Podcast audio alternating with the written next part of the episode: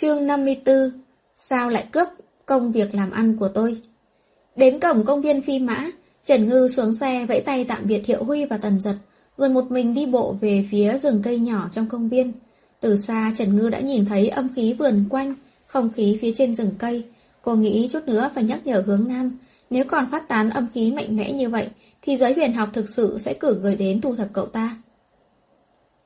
Trần Thiên Sư Hướng Nam mang theo Tiểu Khang đi phía trước, theo sau là sắc ma nữ còn đang muốn nói gì đó. Trần Ngư gật nhẹ đầu, ánh mắt nhìn người Tiểu Khang, phát hiện trên người nhóc ma quả thật đã có một vầng ánh sáng vàng nhạt nhạt bao phủ. Ánh sáng vàng này chính là ánh sáng công đức. Mọi người có muốn nói lời từ việc gì đó không? Nếu không muốn thì tôi mở cửa âm nha. Trần Ngư nói. Hướng Nam nhìn cậu nhóc ma vẫn đang bám lấy đùi cậu ta, xoa xoa đầu của Tiểu Khang nói. Mở đi. Đợi, đợi một chút, tôi còn lời sau cuối muốn nói. Sắc ma nữ bỗng nhiên nói. Em đã là người chết rồi, còn lời sau cuối gì chứ? Hướng Nam cho là sắc ma nữ còn muốn chỉ hoãn linh tinh, gần xanh trên trán cũng nổi cả lên. Em không nói với anh, em muốn nói với Trần Thiên Sư. Hai ngày qua, sắc ma nữ đã dày vò hướng Nam vô số lần, những lời nên nói, những lời không nên nói đều đã nói cả, nên đã không còn gì muốn nói với hướng Nam nữa. Tôi ư? Vẻ mặt Trần Ngư kinh ngạc, cô không cho là mình và sắc ma nữ này quen thuộc đến mức cô ta phải nói lời sau cùng với mình. Đúng vậy. Sắc ma nữ đến trước mặt Trần Ngư nghiêm túc gật đầu.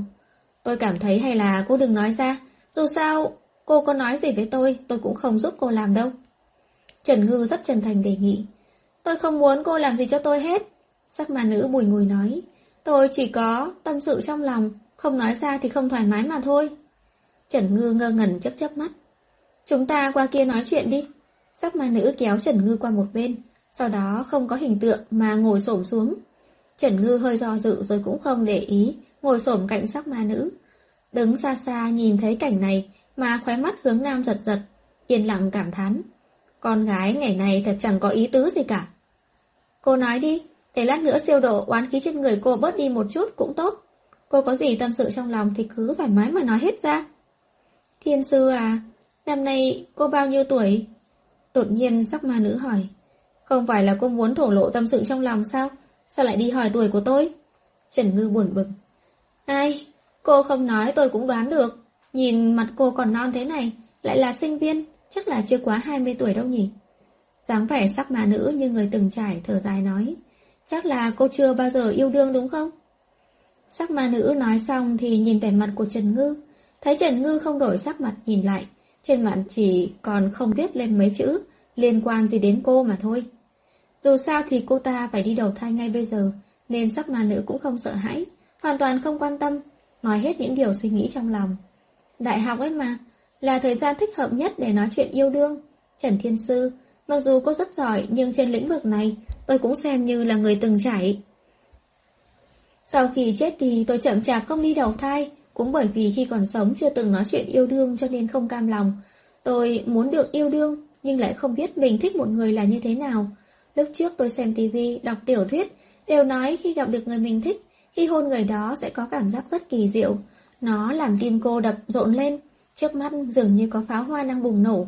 Vì thế tôi cứ lang thang trên đường, cầm soái ca nào phù hợp với thẩm mỹ của mình, đều đến lén hồn trộn người ta. Tôi nói với chính mình, nếu như gặp được người nào mang lại cho tôi cảm giác đó, tôi sẽ đi đầu thai liền. Nhưng mà tôi đã hôn qua rất nhiều người, vẫn chưa tìm được cái cảm giác ấy. Cho nên bây giờ, cô là đang kể cho tôi nghe quá trình cô biến thành sắc ma nữ. Sau đó, tôi gặp hướng nam, anh ấy cường quyết không cho tôi hôn anh ấy. Sắc ma nữ mỉm cười, nhưng mà cuối cùng tôi cũng hôn được rồi. Vậy lúc đó có pháo hoa bùng nổ không? Trần Ngư tò mò hỏi. Không. Tim đập rộn lên. Trần Ngư lại hỏi. Cũng không. Vậy là cô không thích hướng nam rồi. Trần Ngư tổng kết. Ai nói tôi không thích anh ấy? Tim đập rộn lên với pháo hoa bùng nổ cũng phải còn tùy không gian và hoàn cảnh phù hợp. Lúc đó sống chết cận kề, làm gì có thời gian cho pháo hoa bùng nổ chứ? Đã không có tim đập rộn lên, không có pháo hoa bùng nổ, vậy làm sao cô biết là mình thích hướng nam? Trần Ngư rất ham học hỏi, bởi vì tôi vẫn còn muốn hôn anh ấy. Sắc ma nữ cười hí hí, Trần Ngư chớp chớp mắt ra vẻ không hiểu gì hết. Tôi đã hôn rất nhiều người, rất nhiều loại soái ca, Nhưng hôn xong rồi thôi. Chỉ có hướng nam là người duy nhất mà tôi đã hôn qua rồi, nhưng vẫn còn muốn hôn anh ấy nữa. Sắc ma nữ nói, Trần Thiên Sư, vì thế nên sau này nếu cô gặp người nào mà cô đã hôn rồi, lại còn muốn hôn anh ấy nữa, hoặc là hôn môi anh ấy mà cô không cảm thấy chán ghét, thì có khả năng người đó sẽ là bạn trai tương lai của cô. Hôn xong rồi còn muốn hôn nữa, hôn mà không cảm thấy chán ghét ư? Anh ba? Trần Ngư kinh ngạc che miệng lại, lập tức lắc đầu ngoài ngoại phủ nhận. Không thể nào, đó là vì mình muốn cứu anh ba thôi, không phải giống với nụ hôn không thuần khiết của sắc mà nữ này. Phụ nữ chúng ta đều là người thích sạch sẽ trong chuyện tình cảm, nếu hôn người mà mình không thích, chắc chắn sẽ cảm thấy rất ghê tởm. Ngược lại, nếu cô hôn người ta mà không thấy chán ghét, như vậy chính là cô đã thích anh ta. Sắc mà nữ không để ý Trần Ngư, tự mình nói. Mình không ghét anh ba mà, nhưng mà cô không phải đã hôn mà còn muốn hôn nữa. Nhưng mà... Trong nháy mắt, Trần Ngư nhớ lại, cái đêm trước đồng chí kia, hình ảnh cô ghé lên người anh ba hôn lấy hôn để, lập tức cả người đều ngổn ngang. Đây đều là những kinh nghiệm mà tôi rút ra được sau khi trải qua vô số chuyện. Cũng không có cơ hội truyền lại cho con cháu, chỉ có thể nói cho cô nghe, hy vọng là có thể giúp ích cho cô vào lúc nào đó. Sắc ma nữ thở dài nói vậy. Như thế cũng không uổng công tôi lưu lạc trên trần gian lâu thế này. Khi sắc ma nữ còn đang lại nhải liên miên kể về những điều cô ta cảm nhận từ cuộc sống và Trần Ngư còn đang mê man tự hỏi Nụ hôn của cô với anh ba là thuần khiết hay không thuần khiết? Cách công viên phi mã không xa, có một khoảng sân rộng của chung cư, chưa được chào bán. Vô số giấy vàng, giấy trắng, đèn nến, nhang khói. Bàn tế bày ra khắp khoảng sân. Bốn đạo sĩ mặc áo bào, mỗi người cầm một thanh kiếm gỗ đào trong tay, đứng trong khoảng sân nói lẩm bẩm. Thiệu Huy và Tần Giật đứng phía sau nhỏ giọng nói chuyện. Những đạo sĩ này đang làm cái gì vậy? À, chắc là đang chuẩn bị trận pháp. Nghe nói con ác ma này có đạo hạnh 600 năm, thiên sư bình thường không thể thu phục được nó, nên đạo trưởng chùa Thiên Hỏa mới chuẩn bị trận pháp, nghe nói là sẽ nhốt được ác ma vào trong.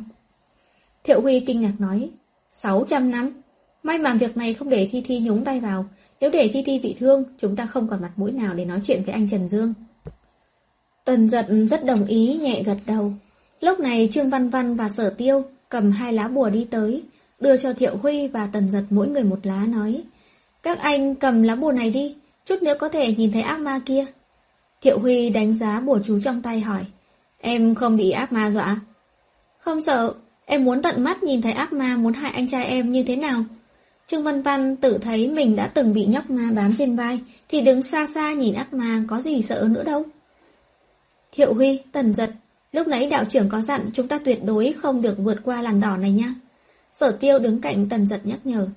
Anh biết rồi, hai người chỉ tới đây để mở rộng tầm mắt, nhưng không có ý định tham dự mạo hiểm. Hình như bắt đầu rồi đấy. Bỗng nhiên Trương Văn Văn lên tiếng. Bốn người dương mắt nhìn lên. Bốn người thấy hai tay Liễu Tu Thành dâng lên một thanh kiếm cổ, toàn thân đen nhánh, chậm rãi đi đến chiếc bàn trước mặt. Sau đó đưa thanh kiếm cổ cho đạo trưởng khâu. Đạo trưởng, đây là kiếm thành minh. Cùng... Liễu Tu Thành lấy trong túi ra một tấm thiệp màu vàng nhuốm màu thời gian, đưa tới. Ngày sinh tháng đẻ của con ác ma kia. Có những thứ này là đủ rồi. Liễu tiên sinh, ông lui ra trước đi. Mọi việc cứ giao cho bần đạo và mấy huynh đệ là được. Hôm nay nhất định phải tiêu diệt được con ác ma kia. Đạo trưởng Khâu nói chắc chắn. Tốt quá rồi, làm phiền các vị đạo trưởng.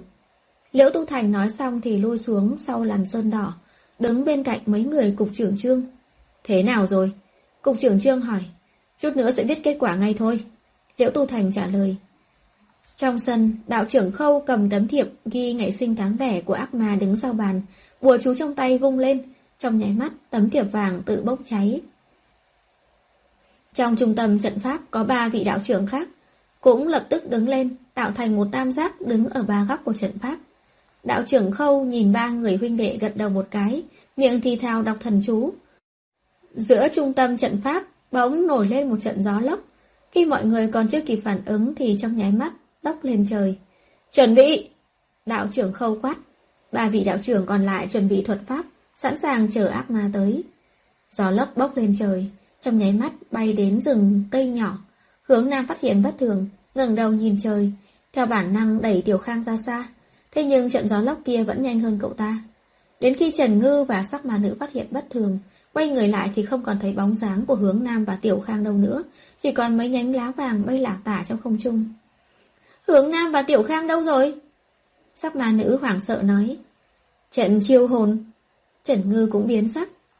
Hướng Nam đã chết 600 năm, chắc chắn là chẳng có ai có thể sử dụng ngày sinh tháng đẻ của cậu ta để gọi hồn. Như vậy, trận pháp chiêu hồn này chắc chắn là đối với Tiểu Khang, nhưng một nhóc ma không có chút oán khí nào đã đụng chạm đến ai mà phải dùng đến trận pháp ghê gớm này chứ. Trần Thiên Sư, đã xảy ra chuyện gì vậy? Cơn gió xoáy kia thật là dữ dội, bây giờ trong lòng sắc ma nữ vẫn còn đang sợ hãi. Có người muốn cướp việc kinh doanh của tôi. Trần Ngư đứng vụt dậy, thở phì phì chạy nhanh ra ngoài. Mẹ nói chứ, cô đã thu của cha mẹ Tiểu Khang 50 vạn, nếu không đưa nhóc ma này siêu độ được, chẳng phải là làm mất uy tín làm ăn của cô hay sao? Bên này, trận gió lốc cuốn lấy hướng Nam và Tiểu Khang, bịch một cái, quăng hai hồn ma xuống giữa trận pháp trong sân. Ba vị đạo sĩ sẵn sàng từ nãy tới giờ, không chờ gió lốc tan đi, liền rối rít khởi động trận pháp, vây linh hồn.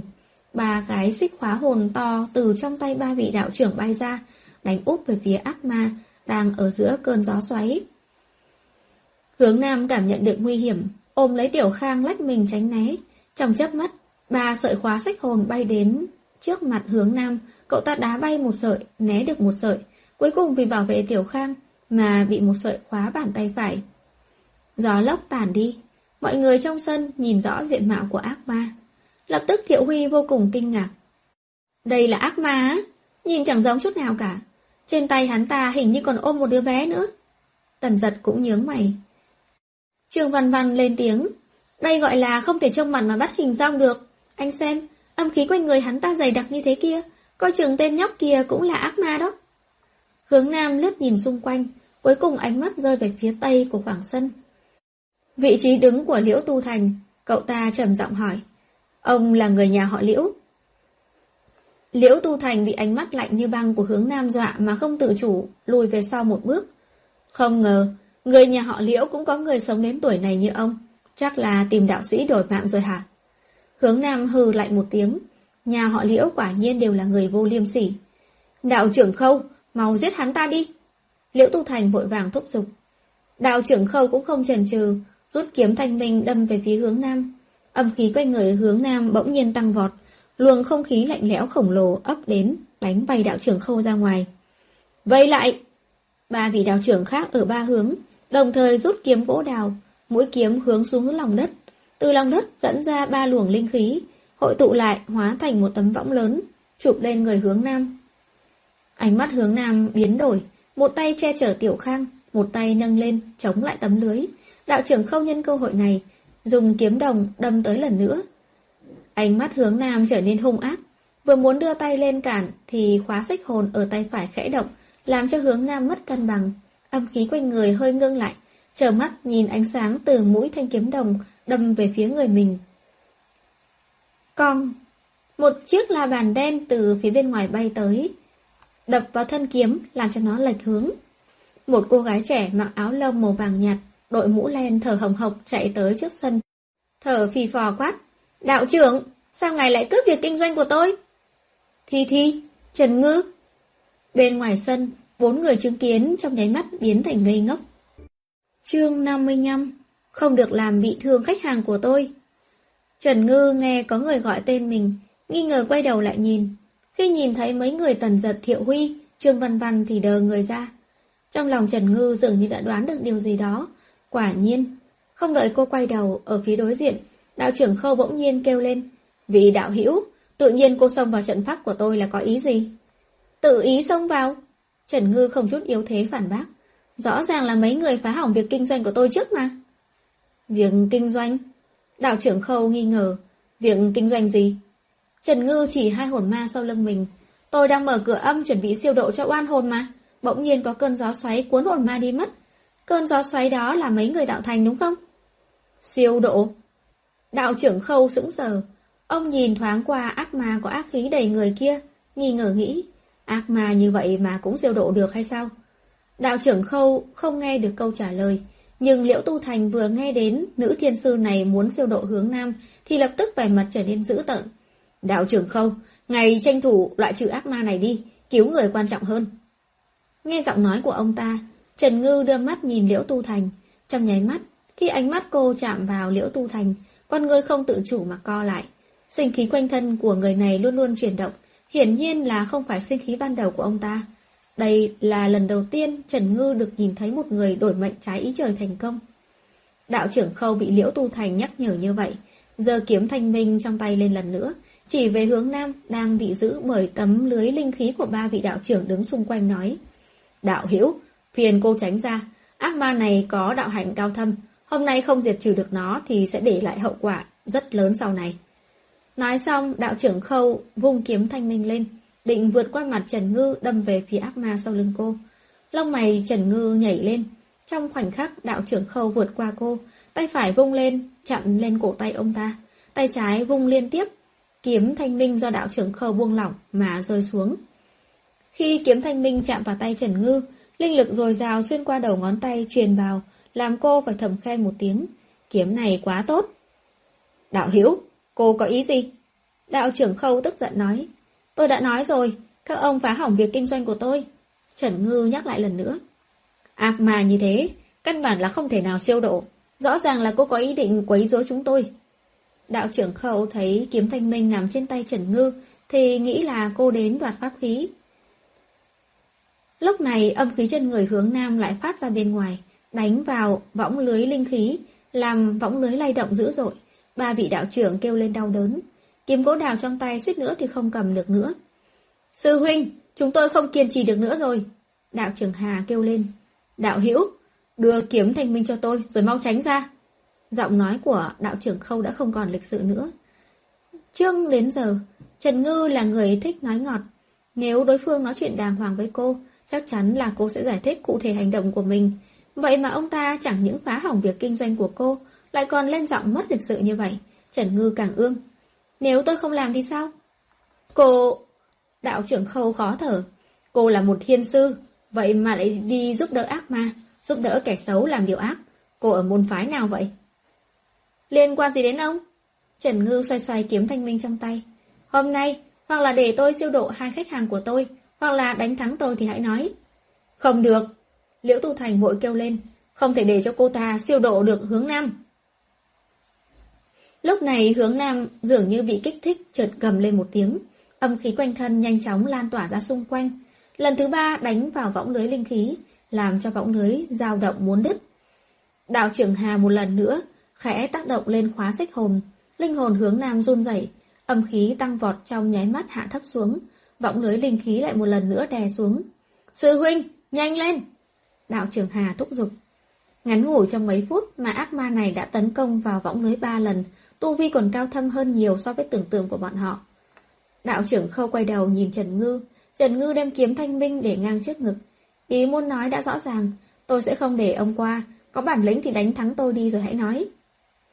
Đã đi theo Trần Ngư tới từ nãy giờ, sắc ma nữ trốn ở phía ngoài sân quan sát một lúc lâu, phát hiện đạo sĩ sử dụng khóa sách hồn trong tay, liên tục khống chế hướng nam, lập tức hai mắt cô ta xoay chuyển, một kế sách chợt nảy lên trong đầu, cô ta bay ra giữa sân. Em qua đây làm gì? Hướng nam thấy sắc ma nữ thì tức giận quát lên. Hiếm khi sắc ma nữ không để ý hướng nam, mà bay tới trước mặt đạo trưởng Hà. Đạo trưởng Hà không biết ma nữ này muốn làm gì, vì thế quát lớn, yêu nghiệt, cút mau. Nếu không phải toàn bộ linh lực của ông ta đều dồn ở khóa sách hồn để khống chế hướng nam, thì ông ta chỉ cần một tay là có thể giải quyết oan hồn này. Sắc ma nữ chợt cười nhẹ một tiếng, cái lưỡi đỏ au, liếm nhẹ môi bày ra vẻ dâm đãng bị ổi. Đạo trưởng, nhìn gần mới thấy ngài rất đẹp trai đó nha. Mì, mì, mì, mì muốn làm gì? Đạo trưởng Hà bỗng nhiên là linh cảm không tốt. Tôi là sắc ma nữ nhiều năm như vậy, nhưng chưa từng sàm sỡ người làm đạo trưởng đâu. He he he. Khi nói, sắc ma nữ chợt chu miệng ra, đưa về phía mặt đạo trưởng Hà muốn hôn lên. Đạo trưởng Hà sống gần 50 năm, chưa bao giờ gặp tình huống như vậy. Lập tức mặt mò ửng đỏ lên, kinh hoàng đưa tay đánh về phía sắc ma nữ. Đúng lúc ông ta buông lỏng tay, khóa xích hồn buộc hướng nam cũng được buông lỏng.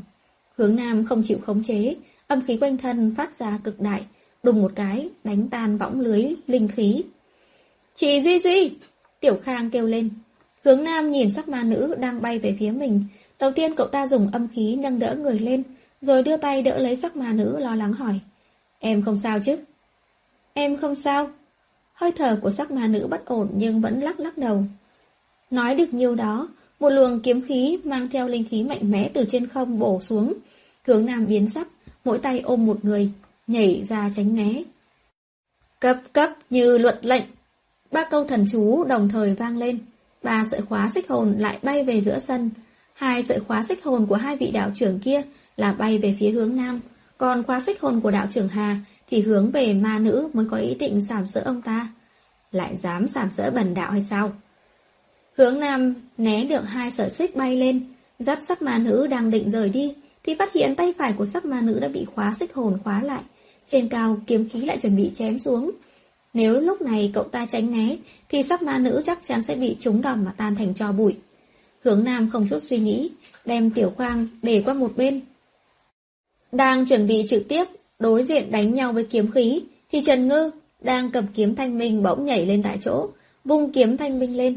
Kiếm thanh minh phát ra luồng kiếm khí va chạm với luồng kiếm khí kia. Hai luồng kiếm khí va chạm trên không trung, sóng khí khổng lồ tỏa ra làm mọi người trên mặt đất phải lùi về phía sau một bước.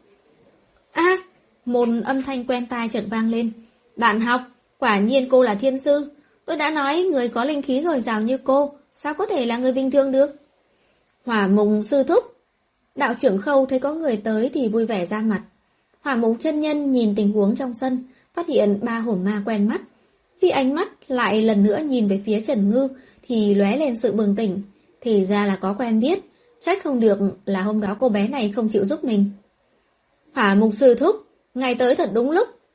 Đạo trưởng khâu vội vã giải thích.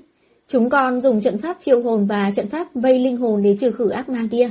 Nhưng bỗng nhiên vị đạo hữu này xông ra cản trở, còn đoạt kiếm thành minh của con.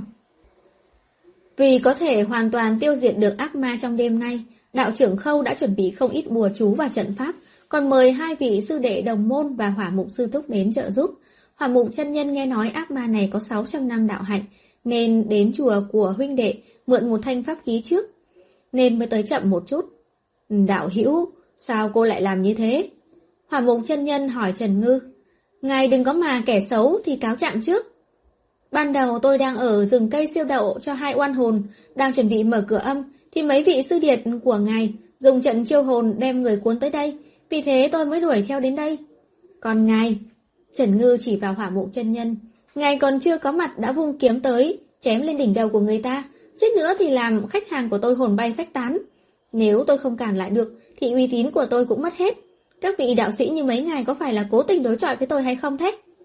À à thật xin lỗi, là bần đạo vô ý. Hỏa mùng chân nhân nói xin lỗi. Sư thúc, ngài đừng nghe cô ta ba hoa. Đạo trưởng khâu bị sư thúc ngây thơ nhà mình làm cho tức chết rồi. Ác mà kia có tận 600 năm đạo hạnh, ác khí đầy người làm sao có thể siêu độ được. Hơn nữa bây giờ còn đang liên lụy hai mạng người nữa đó.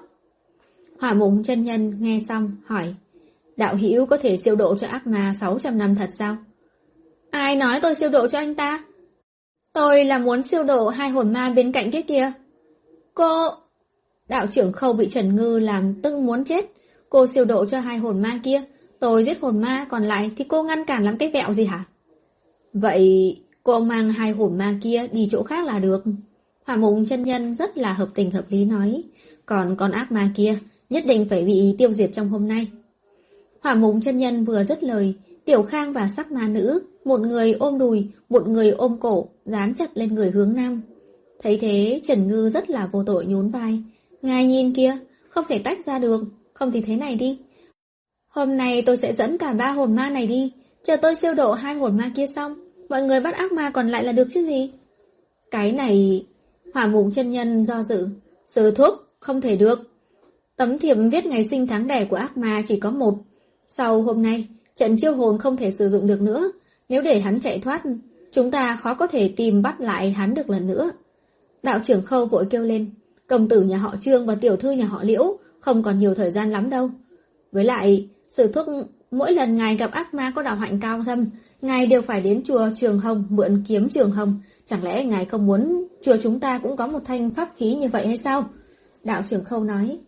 Hỏa mộng chân nhân nhìn kiếm Trường Hồng trong tay, lại nhìn kiếm thanh minh trong tay Trần Ngư, vẻ mặt do dự. Lúc này, đứng bên ngoài, Liễu Tu Thành thấy Trần Ngư xuất hiện làm rối loạn kế hoạch ban đầu của ông ta, trong lòng tính toán rồi nói khẽ với Cục trưởng Trương. Cục trưởng Trương, cô gái này phá vỡ kế hoạch của chúng ta. Nếu như để ác ma chạy thoát thì Tử Dương sẽ gặp nguy hiểm.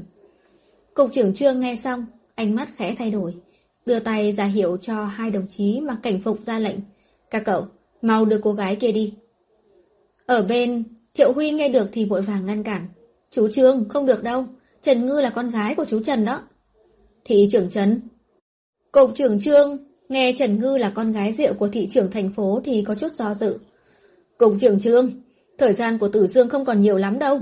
Liễu Tu Thành tiếp tục nói, ngài chỉ cho người mời Trần Tiểu Thư ra ngoài, tôi nghĩ thì trưởng Trần sẽ không tức giận đâu. Cục trưởng Trương nghe xong cảm thấy Liễu Tu Thành nói rất có lý.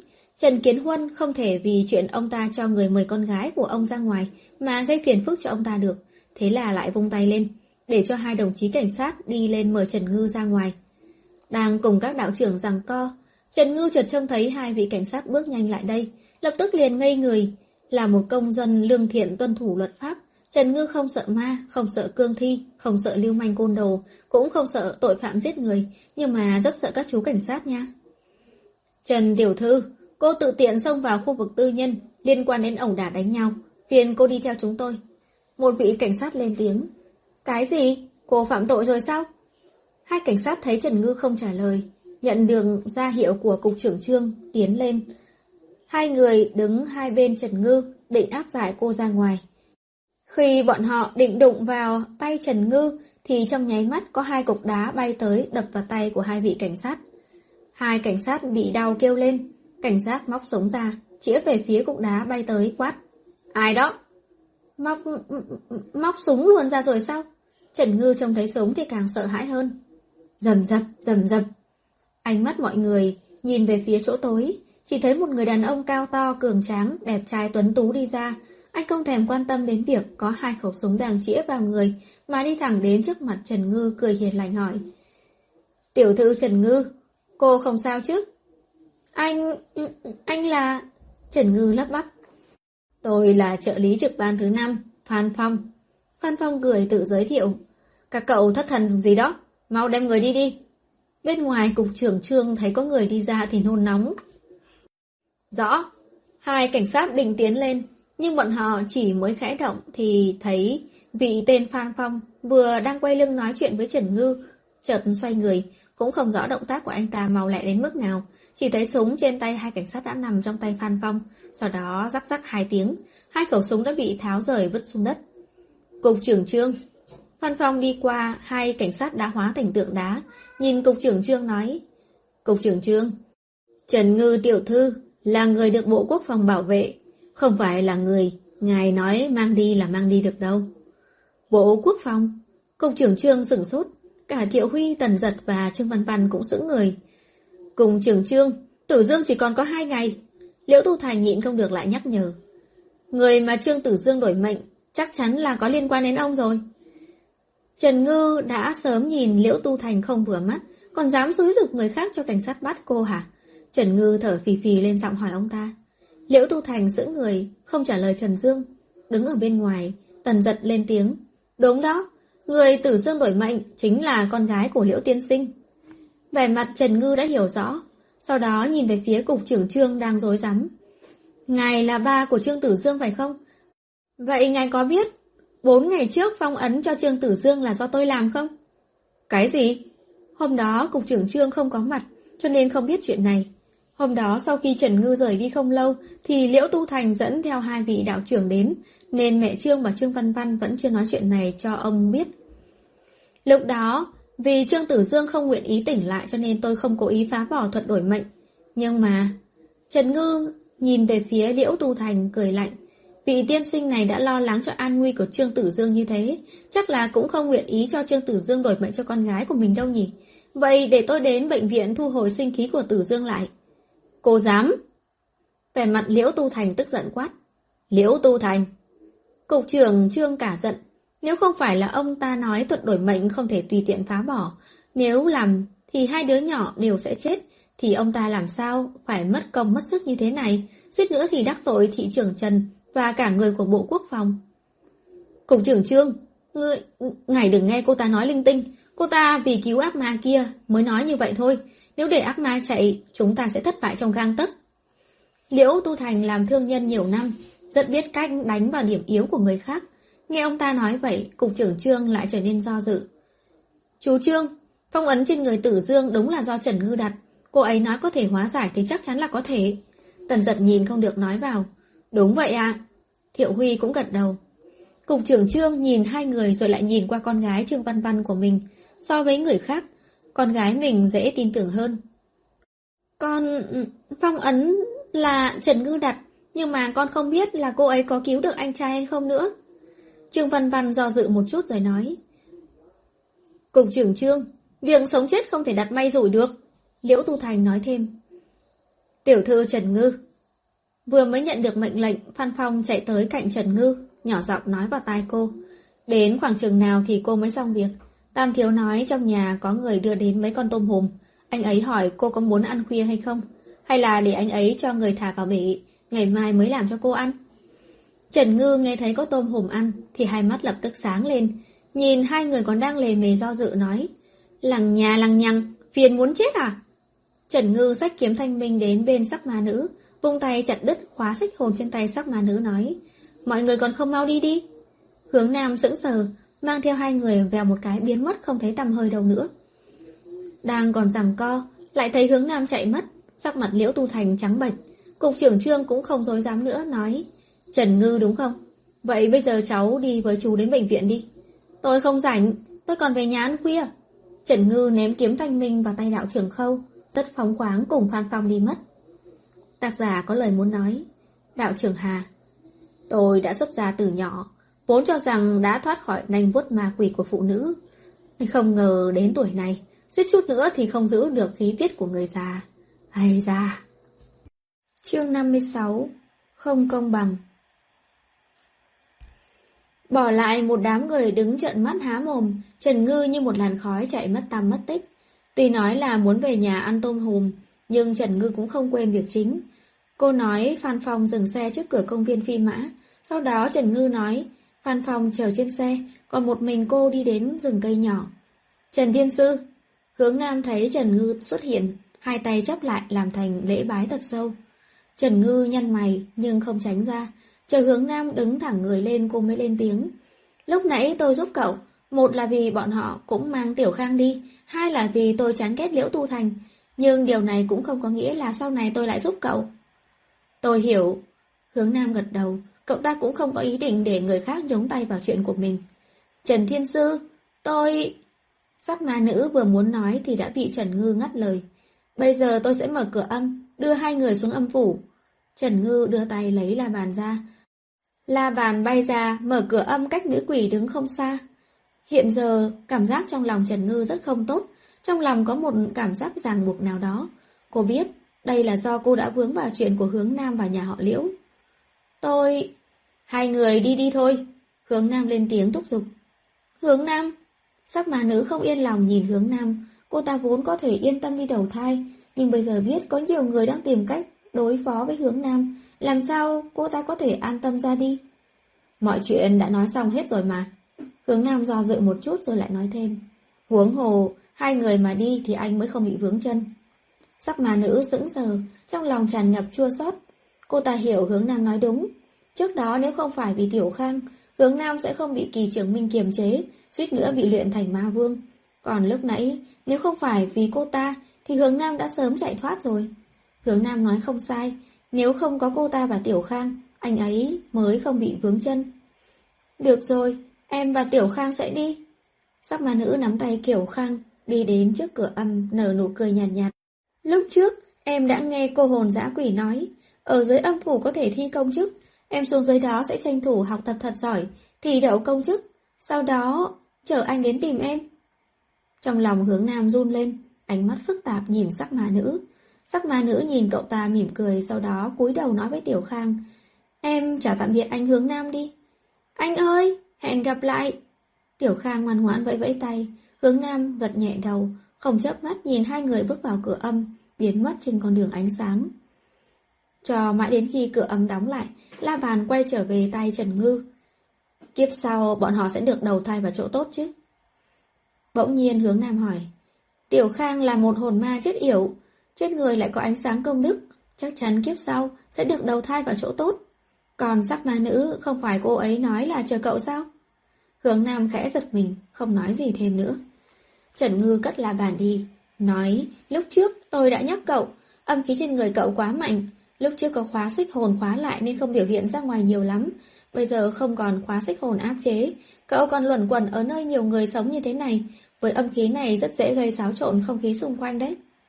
Tôi biết, chút nữa tôi sẽ rời khỏi nơi này. Hướng Nam gật đầu nói. Còn... Trần Ngư do dự nhưng rồi vẫn lên tiếng. Mặc dù lúc nãy tôi cứu cậu, nhưng nếu việc của Trương Tử Dương và con gái Liễu Tu Thành là do cậu gây ra, tôi vẫn yêu cầu cậu thu tay lại. Thu tay lại? Hướng Nam bỗng dưng ngẩng đầu. Dường như bị điều gì đó kích thích, kích động nói. Nếu như tôi thu tay lại thì ai làm bọn họ thu tay lại?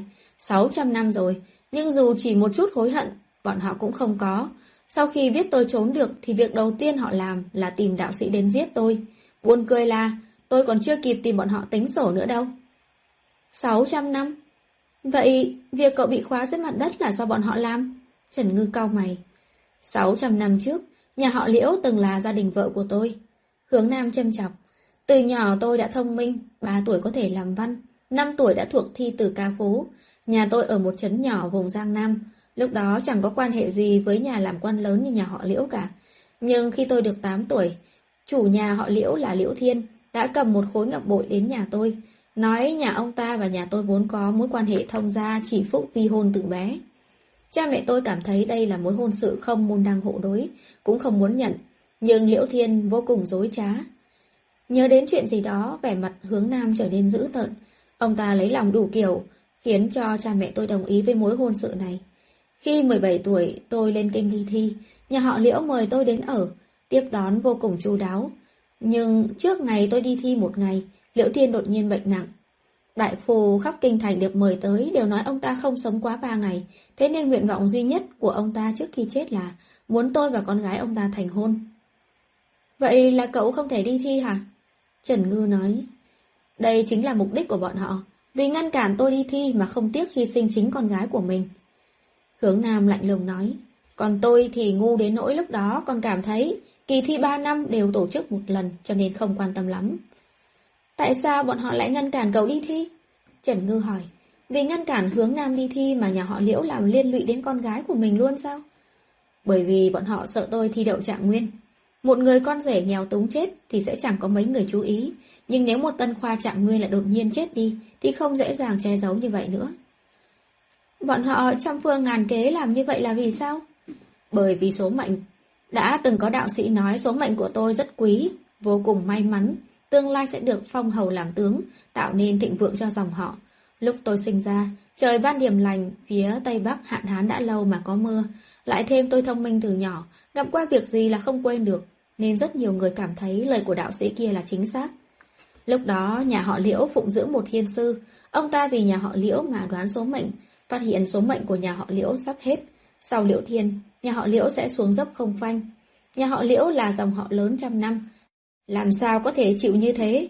Vậy nên... Cho nên ông ta muốn đổi mệnh của cậu? Đúng vậy. Sau khi thành thân, tôi cảm thấy mình chỉ là một kẻ nhà nghèo, Cưới một tiểu thư nhà quan thì thật tủi thân cho nàng ấy, cho nên hết lòng hết dạ đối xử tốt với nàng ấy. Thế nhưng không ngờ tôi lại chết bởi một bát canh gà của nàng ấy. Sau khi tôi chết, hồn phách không rời khỏi thân thể. Nhà họ Liễu đưa tôi đến một ngọn núi ngoài kinh thành, chính là nơi cô đã phát hiện ra tôi, dùng trận pháp cầm tù, cướp đi số mệnh của tôi. Giọng nói của hướng nam chợt trở nên lạnh lẽo. Người thiên sư kia nói, chỉ cần hồn phách của tôi một ngày nào đó chưa tiêu tan, trận pháp đó chưa bị hủy, tôi sẽ không thể rời khỏi nơi bị cầm tù, thì số mệnh của tôi sẽ che chở cho nhà họ liễu thật lâu dài. Như vậy đó, vậy cô nói tôi làm sao mà cam lòng.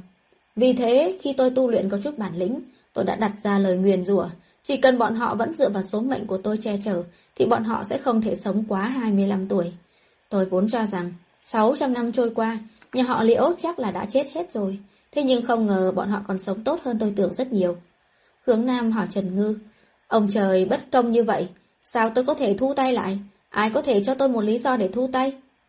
Trong lúc nhất thời, Trần Ngư không trả lời được. Khi trở lại biệt thự nhỏ nhà họ lâu, ngay cả tâm trạng háo hức ăn tôm hùm cũng mất tăm mất tích. Trần Ngư kể tỉ mỉ chuyện này cho Lâu Minh nghe. Thế hệ sau này của nhà họ Liễu biết họ không thể sống quá 25 tuổi là bởi vì hướng Nam, nhưng 600 năm trôi qua, chưa có một người nào có một lời xin lỗi đến hướng Nam cả. Trần Ngư nói. Không chỉ vậy, Lâu Minh nghe hết mọi chuyện thì phân tích.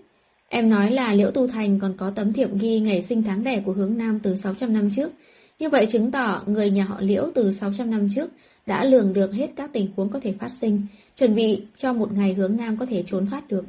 Đúng vậy, còn có thanh kiếm thanh minh kia nữa chứ. Thật đáng tiếc, một thanh kiếm tốt như vậy mà. Trần Ngư nói xong cả người ỉu xìu. Phiền phức quá à. Đúng là chuyện này phải làm em đau đầu rồi. Lâu Minh thấy Trần Ngư phiền não, đưa tay xoa xoa đầu cô.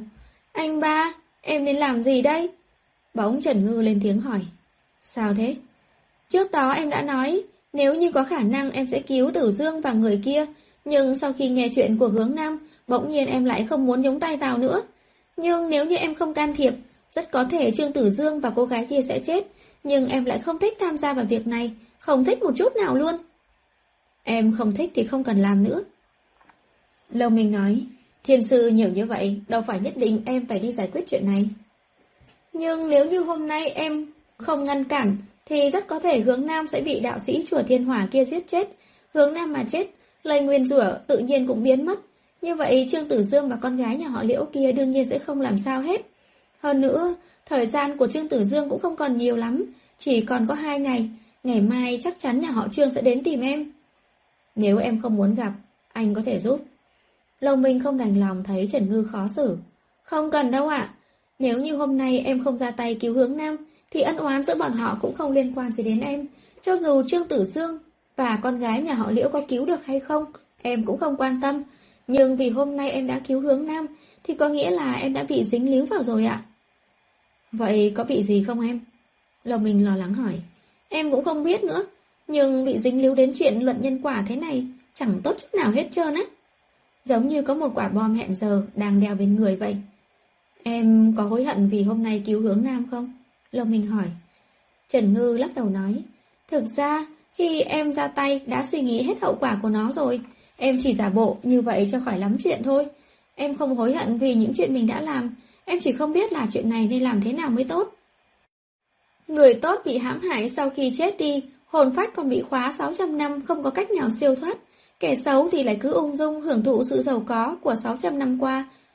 Nhưng theo góc nhìn của giới huyền học và xã hội hiện nay, cho dù hướng nam vô tội, nhưng cậu ta đã là hồn ma, thì không được làm hại người sống. Với lại nhà họ liễu không phải là đồ vật gì đó, thiên sư nhất định phải bảo vệ người sống. Như vậy mới thích hợp với quan điểm của suy nghĩ đa số mọi người. Nhưng mà... nhưng mà... Nhưng em cảm thấy như vậy không công bằng. Lâu Minh nói dùm lời muốn nói của Trần Ngư. Trần Ngư ấm ức nhìn Lâu Minh, cô thật sự không biết làm thế nào bây giờ.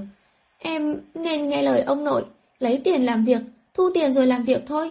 Không cần phải tìm hiểu rõ ràng mọi chuyện như vậy làm gì. Không phải là lỗi của em. Lâu Minh trấn an. Em quên rồi à? Là do anh bỏ ra một đồng thuê em điều tra việc này cho anh mà. Trần Ngư kinh ngạc, ngẩng đầu, nhìn đôi mắt đầy ý cười của Lâu Minh. Anh ba, em nên làm gì đây? Sinh mạng của Trương Tử Dương chỉ còn hai ngày, dù đêm nay cục trưởng Trương còn kiêng rè ba mình, nên chưa kiên quyết, nhưng ngày mai chắc chắn họ sẽ đến tìm cô. Giải quyết chuyện rồi dám phức tạp như vậy, anh cũng không hiểu lắm, nhưng cạnh em có người rất danh giải quyết mấy việc như vậy mà. Trần Ngư kinh ngạc. Nếu một việc không biết đúng hay sai thì nên tìm ai? Lòng mình nhắc nhở. Chú cảnh sát! Mắt Trần Ngư sáng lên. Là anh trai em!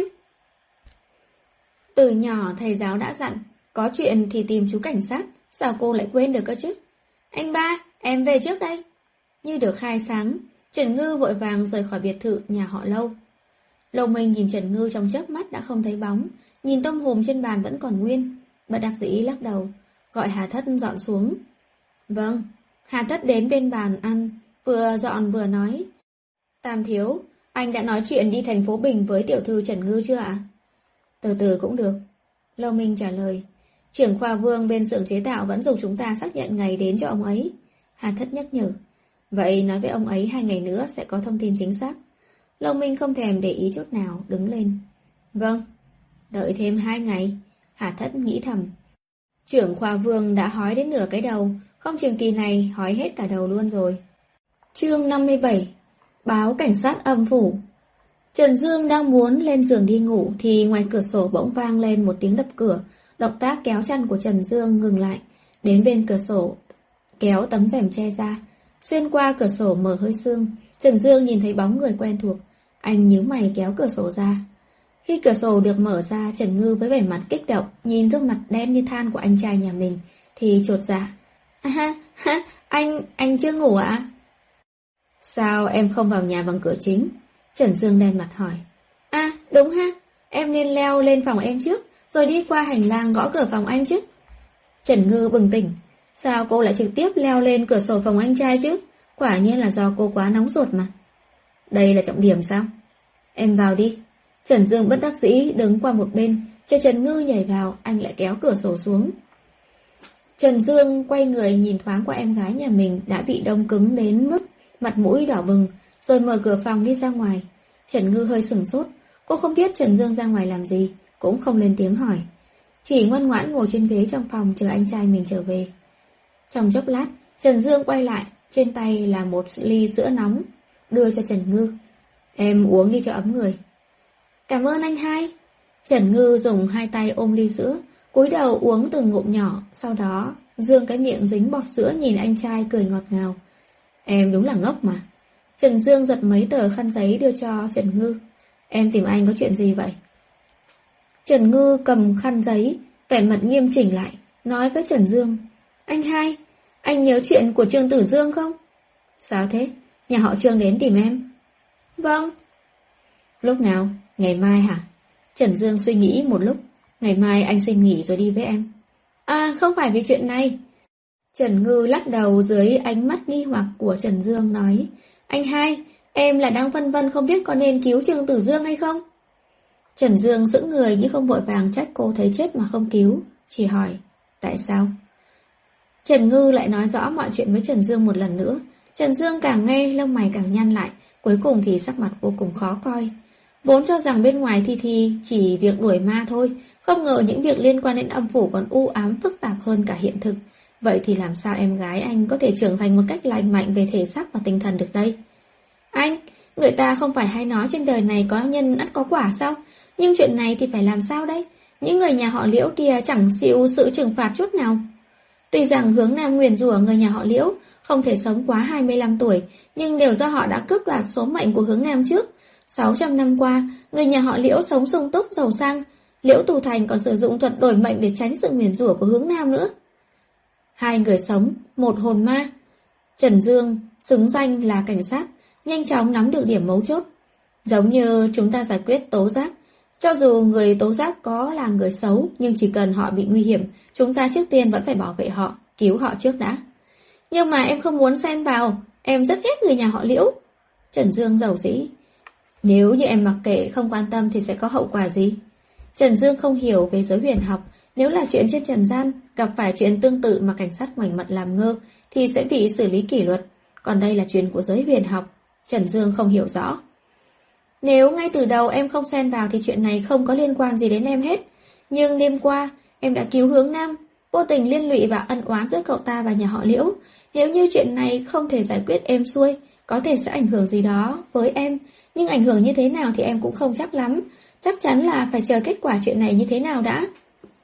Vậy làm theo cách của giới huyền học thì chuyện này sẽ xử lý như thế nào?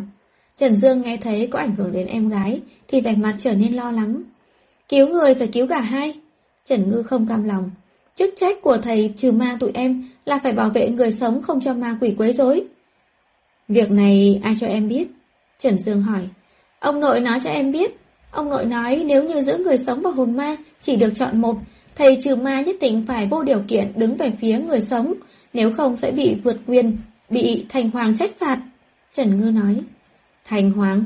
Kể từ khi biết em gái mình là thầy trừ ma, Trần Dương đã không ít lần lên mạng tra cứu về những chuyện có liên quan đến hồn ma để tìm hiểu. Thế là nghe tên Thành Hoàng thì cũng có hiểu đôi chút. Đức Thành Hoàng là chức quan dưới âm phủ, tương đương với thị trưởng nơi trần gian, cai quản vong linh của người chết. Thưởng thiện phạt áp, cai quản sống chết, phục họa của các loài đúng không? Vâng ạ, Trần Ngư gật đầu, mắt Trần Dương sáng lên. Trên trần gian chúng ta quản lý đất nước bằng luật pháp, sử dụng tòa án để xét xử tội phạm. Nói cách khác, mặc dù người này có tội hay không, em lại hận hắn ta, nhưng em không thể ra tay trừng trị hắn ta được. Mọi người đều phải thông qua luật pháp để thực hiện việc tố giác khiếu nại. Lúc nãy anh nghe thì thấy, âm phủ cũng có những hạn chế đối với thầy trừ ma, thì chắc cũng không khác gì với luật pháp ở trần gian. Nếu em không thể quyết định, vậy thì em nên đi hỏi luật pháp ở âm phủ. Đi tìm Đức Thanh Hoàng ư? Trần Ngư giật mình nói. Đúng thế. Đi tố giác? Trần Ngư không dám tin. Việc làm của em không thể gọi là tố giác. Muốn tố giác thì phải chính là người trong cuộc như hướng Nam thực hiện. Việc của em nhiều nhất chỉ được coi là bấm số 110 điện thoại báo cảnh sát mà thôi. Trần Dương nói. Mới nghe qua thì Trần Ngư cảm thấy không khả thi lắm, nhưng càng nghe lại càng cảm thấy có lý. Dù sao cô cũng không thể quyết định được. Vậy thì đi tìm Đức Thành Hoàng báo nguy, thử một chút xem nào. Thế là sáng sớm hôm sau, Trần Ngư nhận được điện thoại của Trương Văn Văn, vô cùng đồng ý sẽ đến bệnh viện một chuyến. Sảng khoái đến mức làm Trương Văn Văn có chút không tin tưởng. Cô bé nói thế nào? Cục trưởng Trương lo lắng hỏi. Cậu ấy nói sẽ tới ngay. Vẻ mặt Trương Văn Văn vẫn còn kinh ngạc. Ồ, vậy thì tốt rồi. Cục trưởng Trương thở dài một hơi. Cục trưởng Trương, ông thực sự tin cô nhóc đó sao? Liễu Tu Thành chưa hết hy vọng khuyên. Ông cứ thử nghĩ coi, nếu cô ta thực sự có cách cứu Tử Dương, vì sao nhất định phải chờ đến hôm nay? Có được hay không thì chờ con bé đó đến thì biết chứ sao? Vậy nếu như thất bại thì làm sao đây? Liễu Tu Thành hỏi. Nếu thất bại vậy... Tốt nhất, ông nên cầu nguyện cho việc đừng thất bại. Nếu như thất bại tôi sẽ không bỏ qua cho người nhà họ Liễu các người đâu. Về mặt cục trưởng trương không tốt nhìn Liễu Tu Thành. Ông cho rằng tôi đã quên ai mới là người gây ra chuyện này sao? Con người của Liễu Tu Thành co lại, vẻ mặt tràn đầy áy náy. Thì tôi biết là chuyện này là nhà họ Liễu chúng tôi có lỗi. Thật sự là tôi không hề biết chuyện Tử Dương vì muốn cứu nhã nhã, mà đi tìm thiên sư làm thuật đổi mệnh. Nếu như tôi biết thì nhất định tôi sẽ ngăn cản nó. Sau khi biết chuyện thì tôi... Đủ rồi. Cục trưởng trương cười lạnh. Ông coi tôi là thằng ngu sao? Một con ác ma có đạo hạnh 600 năm lại vô duyên vô cớ để mắt tới nhà họ liễu các người. Hạ lời nguyên rủa lên con gái ông. Được, coi như con gái ông không may, bị một con ác ma quấn lấy. Vậy thì tại sao đêm qua ông lại có thể đưa ra ngày sinh tháng đẻ của nó? Một con ác ma 600 năm mà ông há miệng có thể kêu được tên nó. Mặc dù ông là cục trưởng cục cảnh sát nhưng cũng từng là một cảnh sát vô danh đi lên từng bước. Thật sự coi ông như đầu đầu đất, dễ lừa gạt như vậy. Sắc mặt liễu tu thành trắng bệch, tất cả kế hoạch của ông ta đều kín kẽ không chỗ nào chê được. Chỉ cần hướng nam vừa chết thì lời nguyên rủa nhà họ liễu sẽ biến mất, nhã nhã sẽ khôi phục sức khỏe. Lúc đó ông ta chỉ cần dừng thuật đổi mệnh lạnh thì Trương Tử Dương cũng sẽ tỉnh lại. Nếu như không phải là người thiên sư tên Trần Ngư kia xuất hiện, thì ông ta sẽ không bị lộ nhiều sơ hở tới vậy. Nhưng mà không sao, tình cảm của Trương Tử Dương với Nhã Nhã rất sâu đậm. Chắc chắn sẽ không nỡ nhìn Nhã Nhã xảy ra chuyện. Chỉ cần Trương Tử Dương không đồng ý thì người thiên sư tên Trần Ngư kia cũng không thể tùy ý ngăn chặn trận pháp được. Cục trưởng Trương, vậy chúng ta cứ chờ cô thiên sư kia tới, xem cô ta có thể phá trận pháp này hay không. Liễu Tu Thành làm bộ công minh chính trực nói, chỉ cần không làm hại đến Tử Dương, cho dù nhã nhã có không cứu được, vậy tôi, tôi cũng chấp nhận. Cục trưởng trương nghe Liễu Tu Thành nói thế cũng không tiện phát hỏa, chỉ hư lạnh một tiếng, ngồi sang phòng khách bên cạnh chờ Trần Ngư tới. Khoảng 20 phút sau, Trần Ngư và Trần Dương cũng bước vào phòng bệnh. Cục trưởng trương. Trần Dương chào. Cục trưởng trương khoát tay sau đó vội vàng nhìn Trần Ngư hỏi. Trần Ngư, có thật là cháu có thể phá trận pháp đổi mệnh trên người tử dương sao? Bây giờ thì không thể. Trần Ngư đáp. Ánh mắt Liễu Tu Thành lóe lên ý cười nham hiểm. Thuật đổi mệnh của nhà họ Liễu hắn ta đã có từ 600 năm trước. Sao có thể dễ dàng bị người khác hóa giải? Bây giờ không được. Vậy bao giờ thì có thể? Cục trưởng trương nôn nóng. Đợi tôi đi báo Đức Thành Hoàng xem ngày ấy nói thế nào đã. Trần Ngư trả lời. Đức Thành Hoàng. Cục trưởng trương sửng sốt. Liễu Tu Thành biến sắc. Trong lòng đột nhiên cảm thấy có dự cảm xấu. Đúng thế. Trần Ngư gật đầu nói, trận pháp này có hiệu lực rất lớn, lại có quan hệ với ác ba 600 năm, cho nên tôi nhất định phải báo chuyện này cho Đức Thành Hoàng, để cho ngài ấy ra tay giúp đỡ. Nếu bẩm báo Đức Thành Hoàng thì phải mất bao lâu? Cục trưởng Trương kêu lên, Thời gian của Tử Dương cũng không còn nhiều lắm. Không mất thời gian lắm đâu, chỉ cần Liễu Tiên Sinh nguyện ý đi cùng tôi đến đó, chắc khoảng 1-2 giờ đồng hồ mà thôi. Trần Ngư nói xong liền quay đầu nhìn Liễu Tu Thành. Lúc nghe Trần Ngư nói muốn mời Đức Thành Hoàng, Liễu Tu Thành đã bắt đầu không yên. Lúc này chỉ có thể cố gắng bình tĩnh nhìn cục trưởng trương hỏi, mời Đức Thành Hoàng thì có liên quan gì đến tôi? có liên quan rất lớn đến ông đấy. Hướng Nam nguyền rủa nhà họ Liễu 600 năm là nguyên nhân dẫn đến việc con gái của ông không còn sống bao lâu nữa. Cũng bởi vậy mà Tử Dương mới tự nguyện đổi mệnh để cứu cô ấy. Bây giờ vận mệnh của hai người gắn liền với nhau, như vậy muốn cứu Tử Dương thì nhất định đồng thời phải cứu con gái ông. Muốn cứu con gái ông thì nhất định phải hóa giải ẩn oán giữa hướng Nam và nhà họ Liễu các ông. Tôi chỉ là một thiên sư nhỏ bé, tất nhiên là không có bản lĩnh lớn tới vậy, nên chỉ đành mời ông và hướng Nam cùng đến trước Đức Thành Hoàng để ngày phân xử. Chỉ cần Đức Thành Hoàng vừa ý, đừng nói là thuật đổi mệnh, chỉ cần hồn phách chưa đi đầu thai, chính là chưa chết hẳn thì đều có thể cứu trở về. Trần Ngư nói xong, nhìn chăm chăm vẻ mặt trắng bạch của Liễu Tu Thành, trong lòng trộm mừng. Tôi cho ông đổi mệnh, chút nữa Đức Thành Hoàng trông thấy ông xem ông nói như thế nào. Nếu cô thực sự muốn cứu người, không phải chỉ cần giết ác ma kia là được hay sao? Làm sao mà phải phiền phức đến Đức Thành Hoàng chứ? Liễu Tu Thành dãy chết.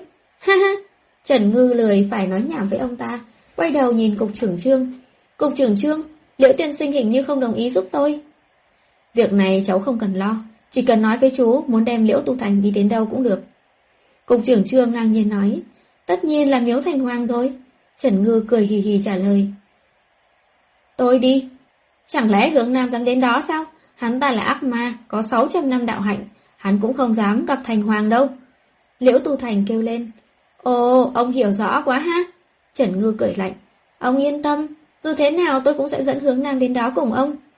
Liễu Tu Thành hoàn toàn ngây ngốc, máu trong người như bị rút hết lạnh lẽo thấu xương. Tác giả có lời muốn nói. Hà Thất gọi video call cho trưởng khoa Vương. Trưởng khoa Vương, khoảng hai ngày nữa Tam Thiếu mới có thể ấn định thời gian chính xác. Ấy à, không thể kéo dài thêm nữa, trợ lý Hà, bên tôi gấp lắm rồi. Hà Thất cười tủm tỉm, tôi hiểu, nhưng đúng là phải hai ngày nữa mới được. Trưởng khoa Vương bắt đầu phiền muộn, trên đỉnh đầu còn lại vài cọng tóc, trong nháy mắt cũng rơi xuống sạch sẽ. Chương 58 Thành Hoàng xử án Cục trưởng trương nôn nóng cứu con trai, nghe Trần Ngư nói xong không chậm trễ một chút nào, mang theo Liễu Tu Thành muốn đến miếu Thành Hoàng ngay lập tức. Trần Ngư cũng muốn giải quyết sớm việc này, thấy cục trưởng trương phối hợp như thế, hai người vô cùng thống nhất, ra khỏi bệnh viện, một đường chạy thẳng đến miếu Thành Hoàng. Miếu Thành Hoàng ở trung tâm thành phố Đế Đô là một điểm du lịch không nhỏ, mỗi ngày có vô số du khách đến tham quan, hương khói rất dồi dào. Cục trưởng trương thấy trong miếu Thành Hoàng du khách ra vào không ngớt, vừa định hỏi Trần Ngư muốn đến đâu cúng bái Thành Hoàng, thì thấy một người đàn ông có khí chất bình tĩnh, chín chắn, mang dáng vẻ quân nhân từ bên cửa hông của đại điện đi tới. Tiểu thư Trần Ngư, Mo Đại Sư đã cùng chủ trì miếu Thành Hoàng là đạo trưởng Thanh Hà nói qua, Mọi người có thể mượn chắc điện chưa mở bên trong miếu để cúng tế thành hoàng. Điền Phi vừa cười vừa nói, đồ cúng và hương hoa cũng đã chuẩn bị xong. Vậy thì tốt quá, chắc điện ở đâu? Trần Ngư hỏi, để tôi dẫn mọi người đến. Điền Phi nói xong quay người dẫn đường. Trần Ngư không nói gì đi theo. Cục trưởng trương không biết Điền Phi, nhưng thấy có người dẫn đường thì liền cho người áp giải Liễu Tu Thành với sắc mặt trắng bệch đi theo. Chỉ có Trần Dương là có vẻ mặt rất phức tạp. Quan hệ của Thi Thi và Tam Thiếu đã tốt đến mức có thể tùy ý sắp xếp cho trợ lý của anh ta. Trong chốc lát, mọi người đã đến chắc điện của Miếu Thành Hoàng. Đạo trưởng Thanh Hà đã đứng chờ từ sớm. Thấy mấy người đến đây thì gật đầu chào hỏi từ xa. Mọi người cũng gật đầu đáp lễ. Đạo trưởng, hôm nay làm phiền ông quá. Trần Ngư khách khí nói. Đạo trưởng Thanh Hà vẫy vẫy tay nói. Bần đạo ở Miếu Thành Hoàng mấy chục năm, thờ cúng Đức Thành Hoàng. Nói ra thì thật xấu hổ, nhưng bần đạo chưa bao giờ được thấy người thật của ngài. Nếu như hôm nay có thể may mắn nhìn thấy người thật của Đức Thành Hoàng, thì cuộc đời này của bần đạo sẽ không còn gì nuối tiếc. Vậy chút nữa, đạo trưởng ở lại chứng kiến được chứ ạ? Mượn chỗ của người ta, để người ta ở lại chứng kiến mới là phải đạo. Huống chi đạo trưởng Thanh Hà đã thờ cúng Đức Thành Hoàng nhiều năm như vậy, chắc là ngài sẽ không phiền đâu nhỉ?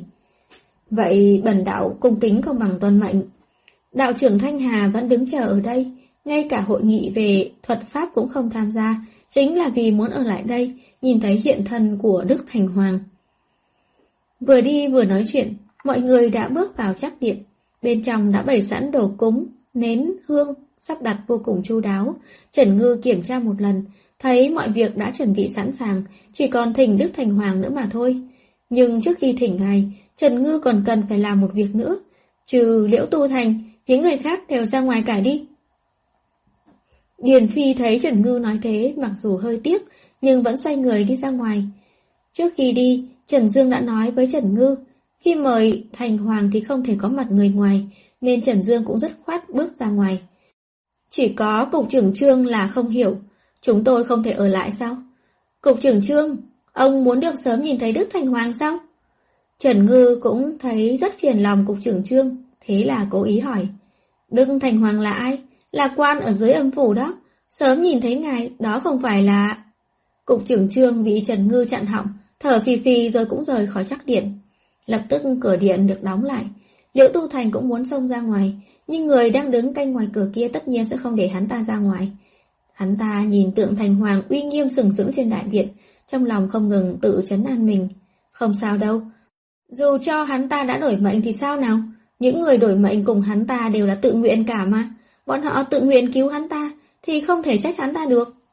Trần Ngư không biết trong lòng Liễu Tu Thành đang nghĩ gì. Cô móc ra một lá bùa chiêu hồn, định đem hồn phách của hướng Nam đến đây. Đêm qua, khi quyết định đến tỉnh cầu Đức Thành Hoàng, Trần Ngư đã chạy suốt đêm đi tìm hướng Nam, cùng hướng Nam bàn bạc một hồi. Cuối cùng, dưới sự đồng ý của hướng Nam, hôm nay mới có thể tiến hành. Bùa chiêu hồn tự đốt trong không trung.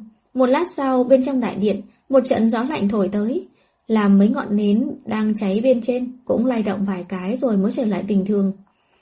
Đạo trưởng Thanh Hà đang nhắm mắt, cũng không nhìn được mà hơi hé ra. Mặc dù ông chưa mở mắt âm dương, nhưng lại xác định chính xác vị trí của hướng Nam, nói thầm một tiếng. Chà, oán khí thật là nặng. Liễu Tu Thành thấy nhiệt độ trong phòng hạ xuống trong nháy mắt thì co rút lại phía sau. Lão biết hướng Nam đã tới. Hốt hoảng kêu lên, mấy người có phải là muốn giúp ác ma kia để giết tôi hay không? Trần Ngư đang chào hỏi cùng hướng Nam, nghe Liễu Tu Thành kêu thì khinh bỉ quay đầu. Cậu ấy muốn giết ông, mà cần chúng tôi phải giúp. Vẻ mặt Liễu Tu Thành tái xanh, lại lui về sau mấy bước. Trần Ngư nghĩ nghĩ rồi đi về phía Liễu Tu Thành. Cô, cô, cô muốn làm gì? Liễu Tu Thành đề phòng hỏi. Mở mắt âm dương cho ông. Trần Ngư nói xong, hai ngón tay khép lại, xoẹt qua trước mắt Liễu Tu Thành. Liễu Tu Thành dường như bị mù trong giây lát, vô thức chớp mắt một cái. Khi mở mắt ra lần nữa, thì thấy hướng Nam đang đứng bên phải đại điện. Lúc này vẻ mặt hướng Nam lạnh lùng nhìn chăm chăm vào hắn ta. Liễu Tu Thành vô cùng hối hận. Nếu biết như vậy thì sáng nay hắn ta không nên đến bệnh viện. Sợ rồi. Hướng Nam thấy Liễu Tu Thành bị dọa sợ mà toát mồ hôi lạnh thì cười chế giễu. Tao, tao, tao, tao sợ gì chứ? Tao là người sống, còn mày chỉ là con ác ma. Có sợ thì phải làm mày sợ mới đúng. Liễu Tu Thành nói xong, quay lại nhìn Trần Ngư. Tôi đến đây rất nhiều người đã nhìn thấy rồi đó. Nếu tôi có xảy ra chuyện gì, dù cô là con gái của thị trưởng cũng không dễ nói chuyện đâu. Không đợi Trần Ngư nổi giận, nãy giờ vẫn còn đang đứng cạnh quan sát. Đạo trưởng Thanh Hà bỗng nhiên lên tiếng. Liễu tiên sinh, xin ông yên tâm, bần đạo là chủ trì của miếu thành hoàng này. Những việc khác, bần đạo không dám hứa chắc, nhưng ở nơi này, bần đạo có thể đảm bảo an toàn cho ông. Cảm ơn đạo trưởng. Liễu Tu Thành cảm kích nhìn đạo trưởng Thanh Hà nói cảm ơn. Vẻ mặt đạo trưởng Thanh Hà không thay đổi nhẹ gật đầu, rồi quay đầu nhìn Trần Ngư nói, Tiểu Hữu có thể bắt đầu rồi. Được, Trần Ngư đã sớm vẽ xong bùa mời thần. Trước khi sử dụng vẫn còn do dự nhìn thoáng qua hướng Nam. Hướng Nam là ác ma có đạo hạnh cao thâm 600 năm, cũng không biết Thành Hoàng nhìn thấy hướng Nam sẽ xử lý ra sao. Bắt đầu đi.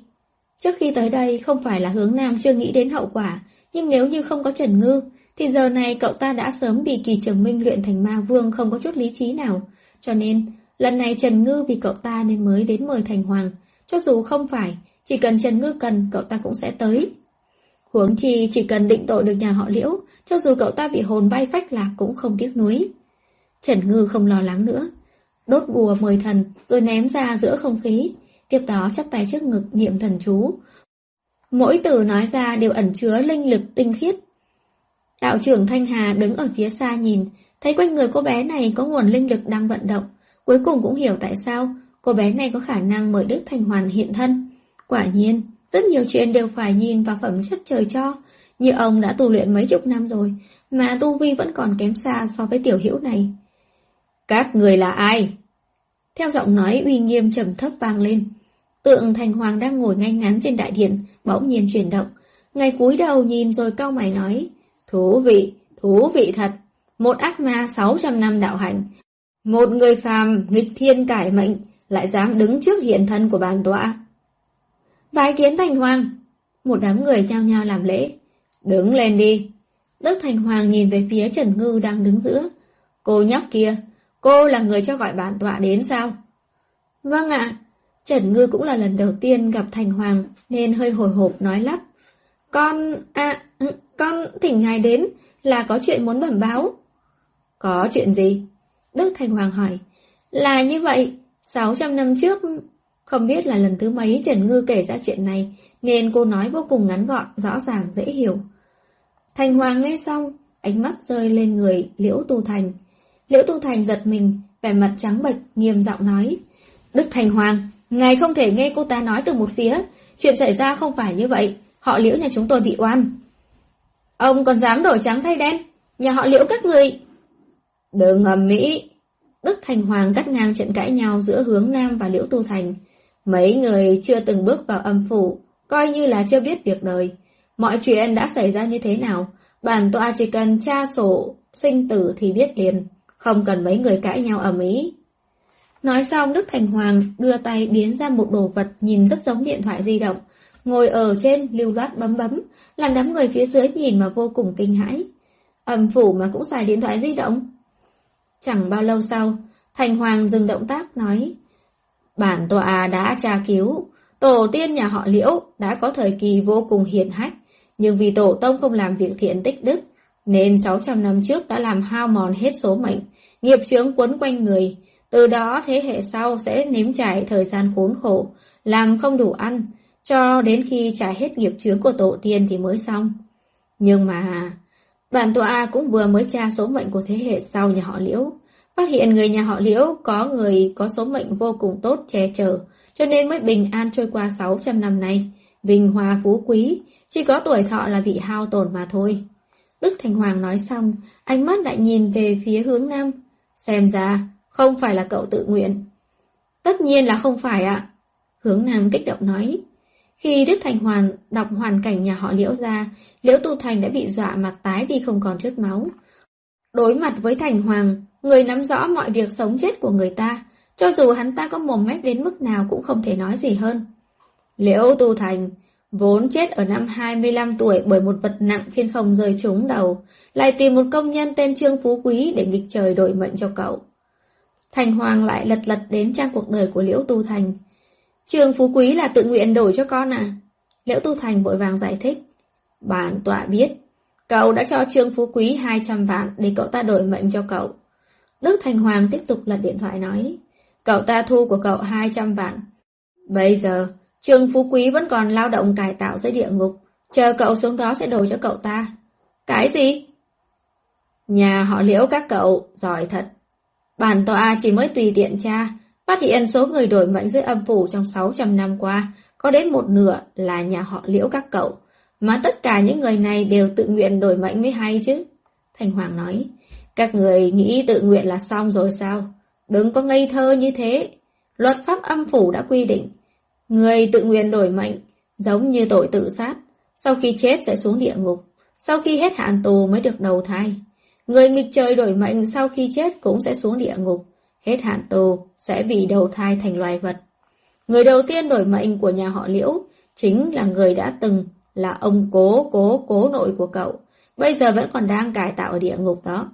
Chắc là hai người sẽ được gặp mặt nhau một lần. Thành Hoàng nói, người đầu tiên đổi mệnh của nhà họ Liễu Cách này hơn 500 năm rồi, mà bây giờ vẫn còn ở dưới địa ngục. Hình phạt này dài bao nhiêu lâu đây? Hắn có thể gặp mặt là có ý gì? Nghĩa là tuổi thọ của hắn không cao hay sao? Mấy câu nói của Thành Hoàng chứa lượng thông tin quá lớn, Liễu Tu Thành bị dọa sợ ngồi bệt xuống đất. Thành Hoàng nói với Liễu Tu Thành xong thì quay đầu nói với hướng Nam. Còn cậu, số mệnh của cậu vốn nên là tạo phúc cho người dân. Vậy mà lại bị người ta làm hại trở thành ác ma. Trường hợp của cậu tương đối đặc biệt. Trước giờ chưa từng có tiền lệ. Bản tòa cần đưa cậu về âm phủ để ta thương lượng với các thành hoàng khác nên xử cậu như thế nào cho hợp lý. Cậu có ý kiến gì không? Vậy số mệnh của nhà họ Liễu thì sao ạ? Hướng Nam hỏi. Từ khi cậu thoát khỏi khóa xích hồn, số mệnh của nhà họ Liễu đã hết. Thành Hoàng nói. Cho nên trời đất không quên cậu. Những kẻ gian ác nhà họ Liễu đều đã hứng chịu tất cả những hình phạt vốn có rồi. Đương nhiên, nhà họ Liễu đoạt số mệnh của cậu là tội lớn. Âm phủ sẽ tăng nặng hình phạt. Thành Hoàng nói. Thành Hoàng đại nhân, tôi đồng ý cùng ngài xuống âm phủ. Hướng Nam chịu dày vò 600 năm, cũng là vì muốn tìm một sự công bằng mà thôi. Âm phủ đã xử lý, đòi lại công bằng cho cậu. Vậy cậu cũng nên xuống âm phủ thôi. Dù hiện giờ cậu không biết mình sẽ đối mặt với điều gì. Tác giả có lời muốn nói. Tây thì, thành hoàng đại nhân, sổ sinh tử hiện giờ hiện đại như vậy hay sao? Loài người ngốc nghếch, sổ sinh tử quý giá như vậy, sao có thể tùy tiện mở ra được? Đây là sách điện tử. Từ khi âm phủ kết nối Internet, thành hoàng phá án, hiệu suất tăng cao. Chương 59 Tình yêu là gì? Vậy là cuối cùng hướng nam đi âm phủ. Còn người nhà họ liễu sau khi chết sẽ xuống địa ngục chịu trừng phạt. Lông Minh mỉm cười nhìn Trần Ngư đang hừng hực khí thế kể chuyện. Dạ dạ, thì ra là ông trời cũng không mất công như vậy. Hai ngày trước em còn hiểu lầm Ngọc Hoàng đó, thật là không nên mà. Trần Ngư vui vẻ. Hiểu lắm. Trần Ngư luôn nói lời làm cho Lâu Minh vô cùng ngạc nhiên. Dạ, em phải xin lỗi ngài mới được. Trần Ngư nói xong liền chắp hai tay trước ngực, nhắm mắt lại cầu khấn. Ngọc Hoàng à, ngài là đại nhân đừng chấp nhặt với tiểu nhân như con nha, hãy tha lỗi cho con. Ngọc Hoàng khoan dung độ lượng như vậy sẽ không tính toán với em đâu. Lâu Minh nhìn động tác đáng yêu của Trần Ngư mà bật cười lắc đầu. Thấy Trần Ngư nói một hồi đã khô miệng, thế là đưa tay cầm ấm trà trên bàn, chuẩn bị rót thêm nước vào trong ly trà trước mặt Trần Ngư. Vậy còn chuyện Trương Tử Dương và con gái nhà họ Liễu thì thế nào rồi? Nghe thấy Lâu Minh hỏi chuyện của Trương Tử Dương và Liễu Mộc Nhã, Trần Ngư đang vui vẻ, khuôn mặt nhỏ bỗng chốc trở nên ngơ ngẩn. Cô xoay người hai tay chống cằm, nhìn Lâu Minh rót nước cho mình chợt hỏi, anh ba, tình yêu là gì vậy? Tay Lâu Minh run lên, nước trong ly trà tràn ra ngoài đổ đầy bàn. Á! Trần Ngư bị dọa lùi lại phía sau, sợ nước trà làm ướt áo. Đứng ở một bên, trình bằng do dự, rồi cảm thấy mình lúc này không nên đi qua thì tốt hơn. Tay em không bị ướt chứ? Lâm Minh đặt vội bình trà xuống quan tâm hỏi. Em không sao? Trần Ngư lắc lắc đầu, rút mấy tờ khăn giấy trên bàn, thấm lau nước trà. Hai người cùng lau mặt bàn khô, tâm trạng Lâu Minh cũng ổn định lại hỏi. Lúc nãy em hỏi anh cái gì? Anh ba, tình yêu là gì? Tình yêu có phải giống như một vật gì đó đặc biệt đặc biệt đặc biệt tốt hay không? Trần Ngư hỏi lần nữa. Trần Ngư nói ba từ đặc biệt liên tiếp, có thể thấy được bản thân trong lòng cô cũng không phân biệt được. Tại sao em lại hỏi điều này? Lâu Minh kinh ngạc nói. Bởi vì chuyện của Trương Tử Dương và Liễu Mộc Nhã. Trần Ngư giải thích. Lúc đó, ở trước mặt Đức Thành Hoàng, em đã kể chuyện của Trương Tử Dương và Liễu Mộc Nhã, muốn hỏi ngày ấy xem chuyện này nên giải quyết như thế nào. Sau đó, Thành Hoàng đã cho gọi hồn phách của hai người đó tới. Đức Thành Hoàng nghe xong chuyện Trần Ngư tố giác, thì cho hai quỷ sai tới bệnh viện đem hồn phách của Trương Tử Dương và Liễu Mộc Nhã câu tới. Đức Thành Hoàng dùng điện thoại di động để tra sổ sinh tử, xem qua cuộc đời hai người đã trải qua những gì, mới quay về phía hai người đang cung kính đứng thẳng phía trước. Vốn là âm phủ, không nhúng tay vào chuyện trần gian. Nhưng có thiên sư có thể nối liền âm dương. Bây giờ có thiên sư đã báo cáo chuyện này với bản tọa. Vậy thì bản tọa phải ra mặt giải quyết thôi. Thành Hoàng Đại Nhân, cầu xin ngài phá giải thuật đổi mệnh giữa con và tử dương đi. Con không muốn anh ấy phải đổi mệnh cho con. Liễu Mộc Nhã lên tiếng thỉnh cầu. Nhã nhã!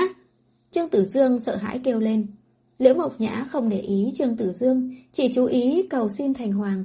Thành Hoàng Đại Nhân, con cầu xin ngài. Em có biết là nếu không có em thì anh không thể sống nổi mà. Trương Tử Dương đau khổ nói. Tử Dương, anh còn có ba mẹ, có người thân. Anh không thể làm vậy vì em được. Nếu bởi vì anh mà em sống lại được, anh cảm thấy em có thể sống thoải mái, vui vẻ được sao? Vẻ mặt Liễu Mộc Nhã cũng vô cùng đau khổ. Mạng của anh vốn là được em cứu về. Năm đó, ở nước E, Nếu không phải em bắt gặp anh bị tai nạn xe, kịp thời đưa anh đến bệnh viện thì anh đã sớm không còn trên thế gian này rồi. Trương Tử Dương nói, đây không phải là lý do anh đổi mệnh cho em. Tất nhiên là không phải. Trương Tử Dương nhìn Liễu Mộc Nhã, ánh mắt tràn đầy yêu thương. Đó là bởi vì anh yêu em. Mắt Liễu Mộc Nhã đỏ lên, nước mắt đong đầy hốc mắt. Anh yêu em, anh không thể sống một mình trên thế giới này mà không có em được. Nếu anh không thể sống một mình mà không có em, như vậy, làm vậy thì ít nhất anh cũng sẽ cứu được em. Tử Dương Liễu Mộc Nhã vô cùng cảm động. Một giòn nước mắt từ hốc mắt lăn xuống. Cô biết người đàn ông trước mặt này yêu cô, nhưng khi người đàn ông này vì cô mà nguyện ý chết, Liễu Mộc Nhã đột nhiên cảm thấy cuộc đời của mình có lẽ chỉ ngắn ngủi bao năm, nhưng không phải là sống không có chút giá trị nào. Nếu anh vì cứu em mà chết, thì anh muốn em phải sống tiếp tục như thế nào nữa đây? Chuyện này, đáng lẽ là em không biết mà. Ánh mắt hai người giao nhau, tình cảm nồng nàn mà tuyệt vọng nhìn nhau. Tâm sự bày tỏ nỗi lòng đã kết thúc chưa? Đã bao nhiêu năm, từ cổ chí kim, chuyện tình cảm tan hợp giữa nam và nữ xem ra là không có gì mới. Đều là cái gì mà... Nếu không phải anh chết thì là em chết. Anh sống thì em sống. Cầu huyết đến mức là hồn ma cũng không đành lòng nhìn thẳng. Không phải người ta nói sức sáng tạo của loài người là không có giới hạn hay sao? Tại sao kịch bản tình yêu quanh đi quẩn lại cũng chỉ có từng này thôi vậy? Hai người trao đổi yêu thương và tuyệt vọng, lại bị Thành Hoàng sát phong cảnh mà buông ra một câu, cũng bị dán lên nhãn cầu huyết. Không có tri thức là điều đáng sợ nhất. Đức Thành Hoàng khiển trách. Ta đã nhìn qua, hai người khi còn sống không làm điều gì ác, còn làm được mấy việc thiện, thế nên mới nhắc nhở các người một câu. Một khi thuật đổi mệnh thành công, lúc các người xuống âm phủ sẽ bị coi là tội lớn giống như tội nghịch trời đổi mệnh, sẽ phải xuống địa ngục chịu phạt. Thành Hoàng Đại Nhân, chuyện này không liên quan đến nhã nhã, đều là do con giấu nhã nhã làm ra, là ý của một mình con mà thôi. Trương Tử Dương vội vàng nói. Đức Thành Hoàng nhìn Trương Tử Dương nói, cho dù Liễu Mộc Nhã có biết hay không, chỉ cần nghịch trời đổi mệnh đều sẽ chịu trừng phạt. Mà người đổi mệnh nếu là ép buộc, sau khi chết xuống âm phủ có thể khiếu nại, sau đó đi đầu thai.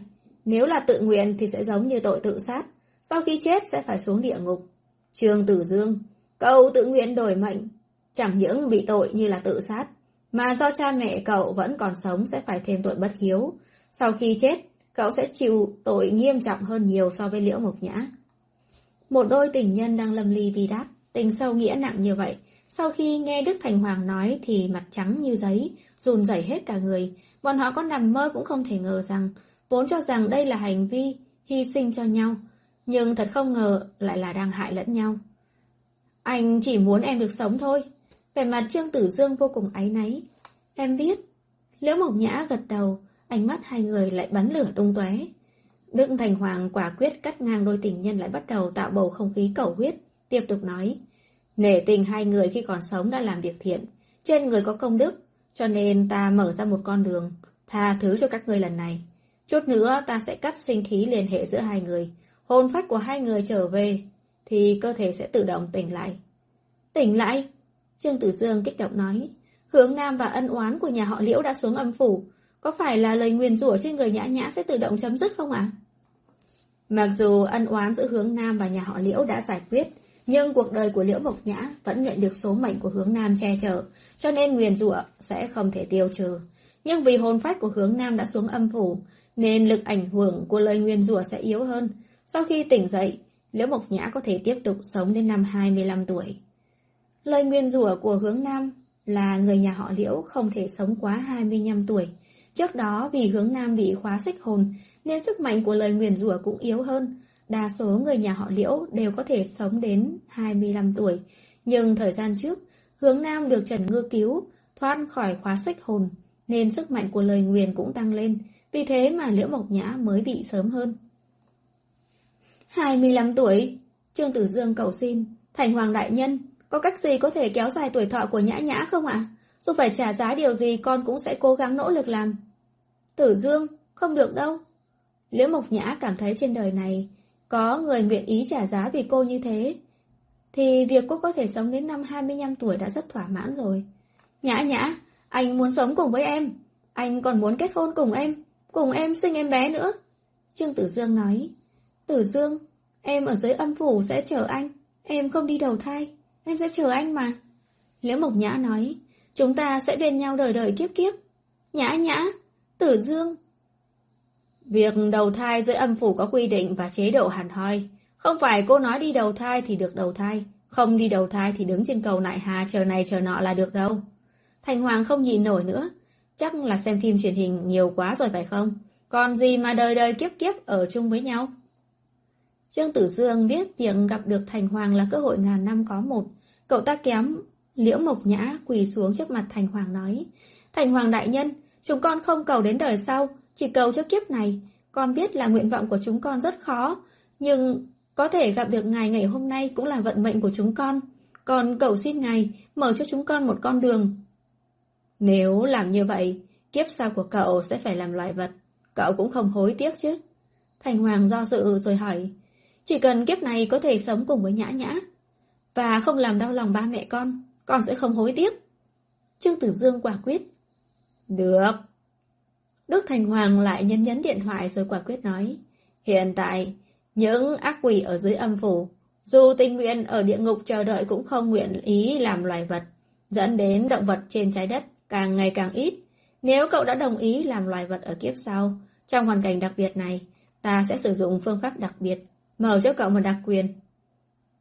Ta sẽ đem tuổi thọ của cậu chia cho Liễu Mộc Nhã một nửa.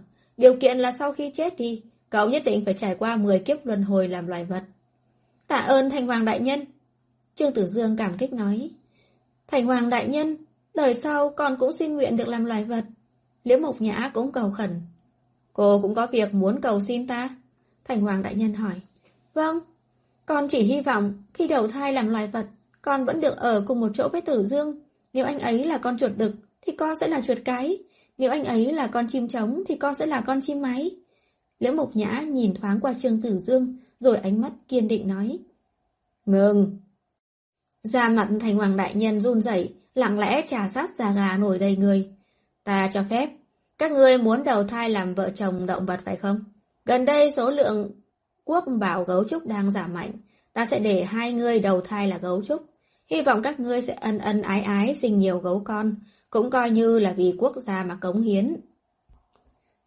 Lầu mình nghe đến cuối cùng, vẻ mặt nghiêm túc cũng không kìm được mà co rút lại. Quan lại âm phủ có thể tự mình quyết định thoải mái như vậy sao? Anh ba, Đức Thành Hoàng nói từ khi ngày ấy làm Thành Hoàng, đã thấy qua rất nhiều cặp nam nữ si tình, cho dù có thông minh sáng suốt, hoặc là hiểu biết sâu rộng đến mức nào, nhưng chỉ cần dính đến tình yêu là không có cách nào tự kiềm chế được, sẽ trở nên mù quáng, không có lý trí. Chỉ cần có thể bảo vệ được tình yêu thì có thể làm bất cứ chuyện gì. Trần Ngư rất là khó hiểu, nói, sắc ma nữ, bởi vì khi còn sống chưa được yêu đương, mà sau khi chết không chịu đi đầu thai, Trương Tử Dương và Liễu Mộc Nhã. Nguyện ý vì tình yêu mà kiếp sau đi làm loài vật. Cho nên, tình yêu có phải là thứ gì đó rất rất rất tốt, mỗi người đều muốn có được. ấy Đối mặt với ánh mắt sáng người của Trần Ngư, lòng mình không biết phải trả lời như thế nào, do dự một chút rồi nói. Nó giống như là việc khi em đạt được điều gì đó, sẽ làm cho em cảm thấy vô cùng hạnh phúc và vui vẻ. Giống như là tiền ấy ạ? Trần Ngư ví von. Nhưng em sẽ không vì tiền mà không muốn sống, cũng sẽ không vì tiền mà không đi đầu thai. Trần Ngư nghĩ nghĩ rồi cảm thấy tiền bạc chưa đạt tới cảnh giới đó. Nó so với tiền... À không phải, nó không giống với tiền. Long Minh tìm từ hồi lâu mà không tìm được từ nào thích hợp, cuối cùng đành nói nước đôi. Chờ khi nào em gặp được, em sẽ hiểu ngay thôi. À, Trần Ngư có điều suy nghĩ, gật gật đầu, sau đó tò mò hỏi. Vậy anh bà đã gặp được chưa? Long Minh búng lên chán Trần Ngư cười mắng. Còn nít không được hỏi mấy thứ này. Ai là con nít chứ? Em đã học đại học rồi đó. Trước đó mẹ em còn hỏi có thấy thích bạn học nam nào nữa hay không kìa? Trần Ngư xoa chán không phục nói. Em... Em có người yêu mến ở trường rồi sao? Suýt nữa thì Lâu Minh hỏi to lên. Chỉ là lời vừa lên đến khóe miệng đã bị anh cương quyết nuốt lại vào trong. Đúng rồi anh ba, hôm trước anh nhắn cho em có việc muốn em giúp. Việc gì vậy ạ? Trần Ngư nhớ tới mấy ngày trước nhận được tin nhắn, thế là thuận miệng hỏi.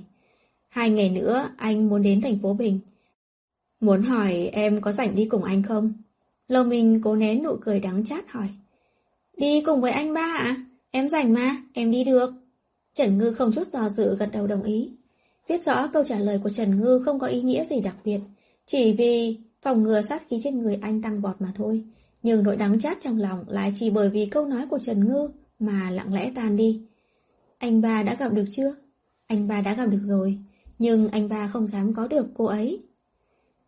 Tác giả có lời muốn nói. Đức Thành Hoàng.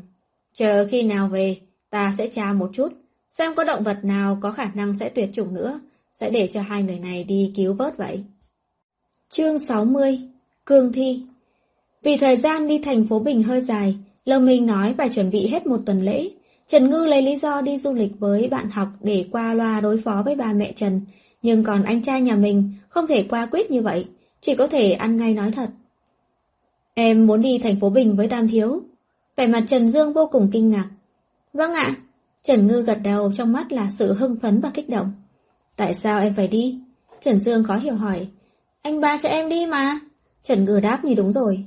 Người ta cho em đi thì em liền đi theo hả? Trần Dương nhìn nét mặt em gái nhà mình lộ rõ sự ngây thơ, cục nghẹn trong lòng không biết phải làm sao. Cố kìm nén hỏi tiếp.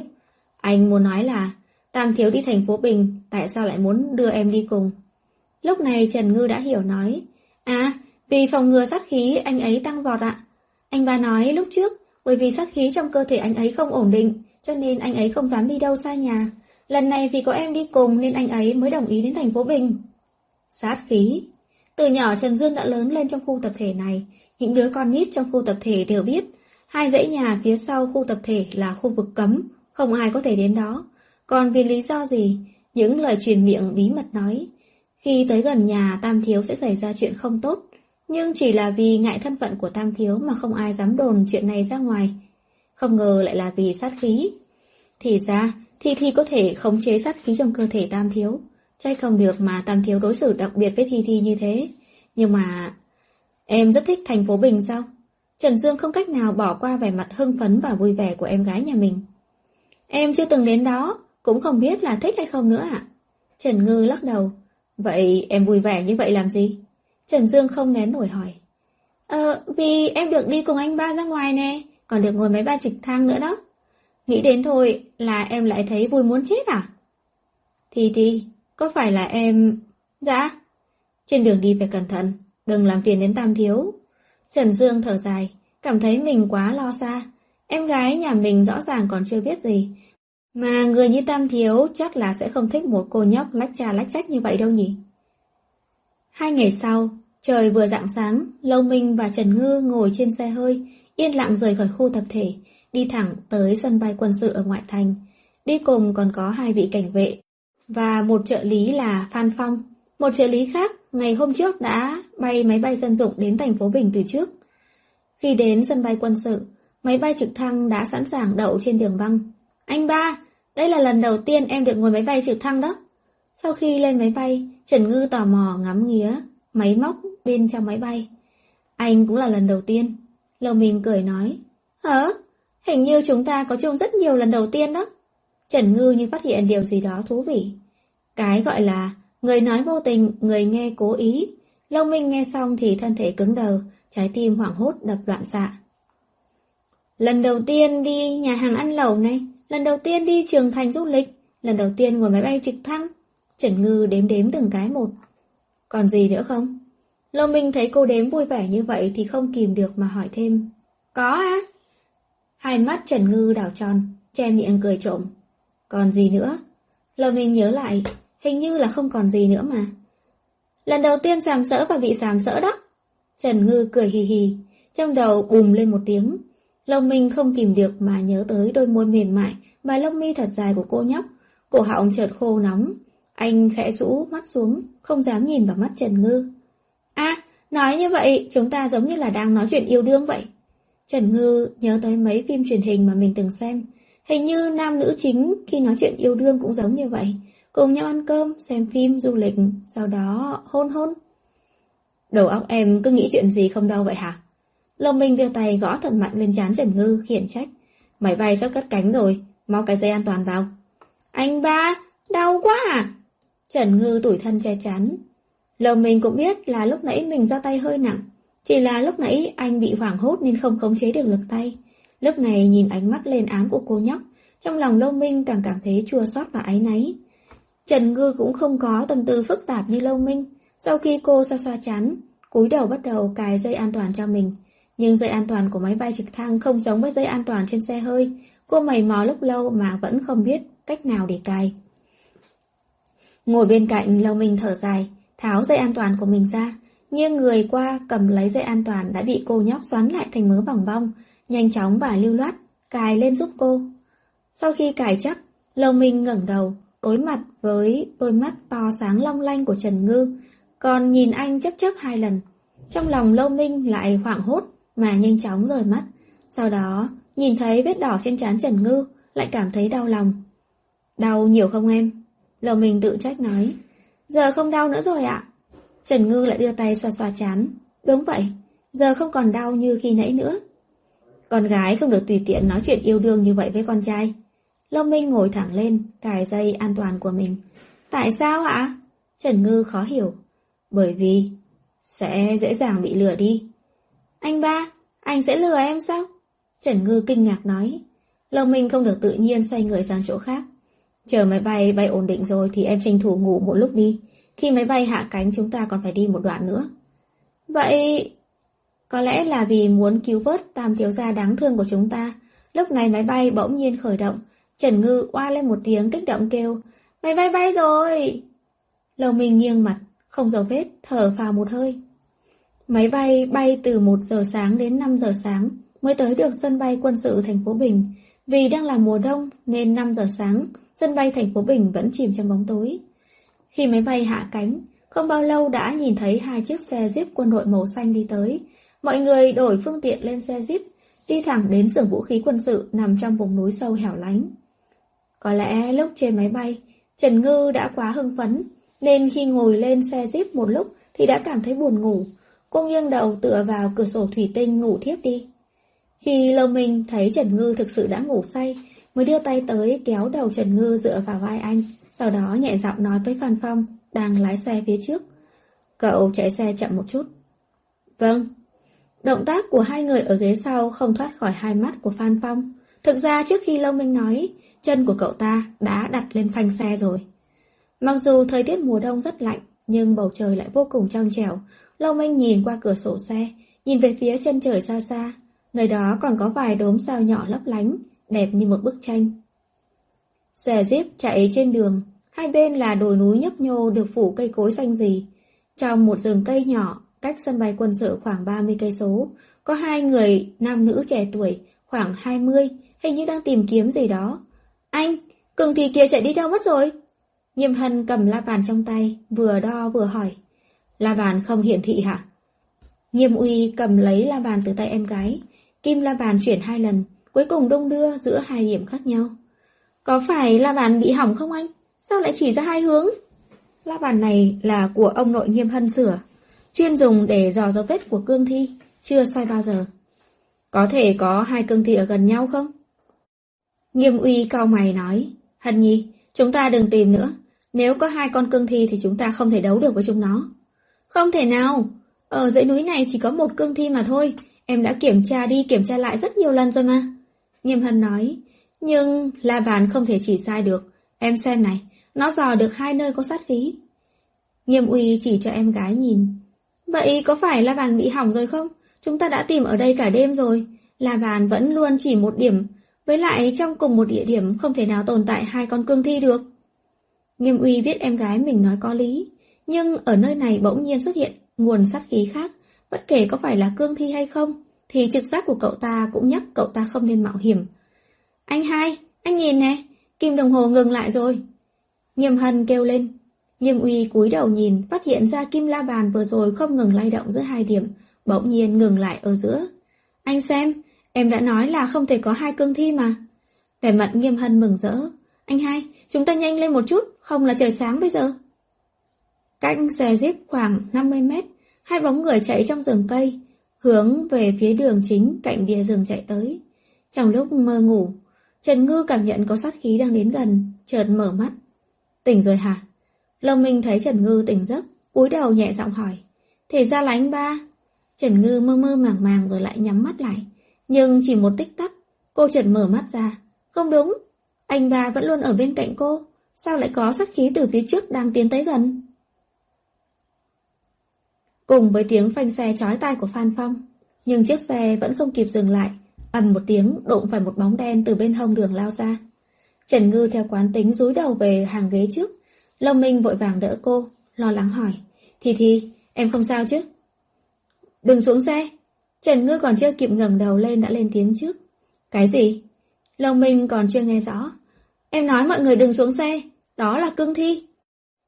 Tiếng cuối cùng vừa thoát ra khỏi miệng Trần Ngư, chiếc xe Jeep đã bị thứ gì đó nhấc lên cao, quay 180 độ trong không trung rồi bay vào, đụng xuống gốc cây bên đường, bắn ngược trở lại. Những tiếng động ầm ầm liên tiếp vang lên, mặc dù Trần Ngư đã được Lâu Minh ôm vào lòng, nhưng vẫn bị lực xung động mạnh mẽ làm cho choáng váng. Trên chiếc xe Jeep thứ hai, hai cảnh vệ thấy Lâu Minh xảy ra chuyện, mở cửa xe, rút súng nhắm bắn vào bóng đen phía trước, nhưng cường thi nào có sợ súng đạn.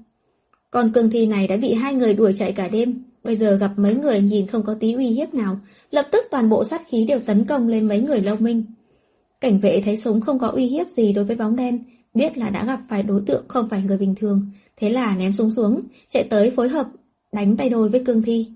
Hai cảnh vệ mặc dù có võ công giỏi, nhưng đối phó với cương thi, đào thương bất nhập, sức mạnh lại vô cùng lớn thì không phải là đối thủ của nó. Huống hồ trên móng tay cương thi còn có thi độc.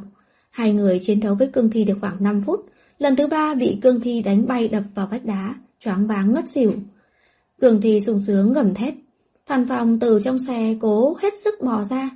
Không để ý đến đầu cậu ta đang chảy đầy máu, bò đến phía sau xe, nhìn Lâu Minh và Trần Ngư. Tam thiếu. Phan Phong thấy cánh tay Lâu Minh chảy máu lập tức trong lòng run rẩy dữ dội. Cứu thì thi trước đi, tôi không sao. Lâu Minh lên tiếng. Phan Phong không dám chần chừ, dùng hết sức gỡ cửa xe, đỡ lấy Trần Ngư vẫn còn đang choáng váng trong tay Lâu Minh, cẩn thận chuyển ra phía ngoài xe, sau đó quay lại kéo Lâu Minh ra ngoài. Tam thiếu, anh sao rồi? Phan Phong kiểm tra thương tích trên người Lâu Minh, thấy Lâu Minh chỉ bị chảy ra một chút. Còn lại không có việc gì, thì lo lắng trong lòng mới hạ xuống. Nghe tiếng gào thét. Phan Phong ngẩng đầu nhìn, thì thấy hai cảnh vệ nhà mình bị ném bay ra ngoài. Phan Phong biến sắc nói, Tam thiếu, anh đưa tiểu thư Trần Ngư đi trước đi. Nói xong lập tức chạy về phía trước, ngăn cản cương thi.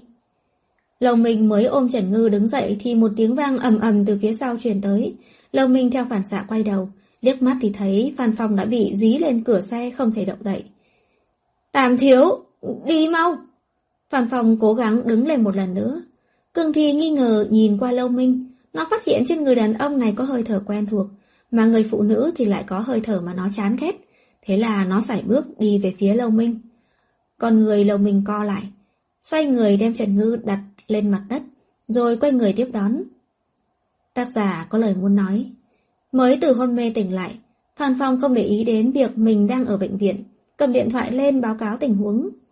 Tiểu thư Trần Ngư nói khi ở cùng Tam Thiếu, giống như nói chuyện yêu đương, còn Tam Thiếu nói tiểu thư Trần Ngư phải cẩn thận, không để bị người khác dụ dỗ lừa gạt. Ồ, cậu tỉnh rồi hả? Còn có sức buôn dưa lê xem ra là chưa chết được. Bác sĩ quân y xông tới tịch thu di động quát. Mấy người lính các cậu, chẳng người nào chịu nghỉ ngơi cho tốt cả. Tỉnh dậy là làm nhiệm vụ ngay được hả?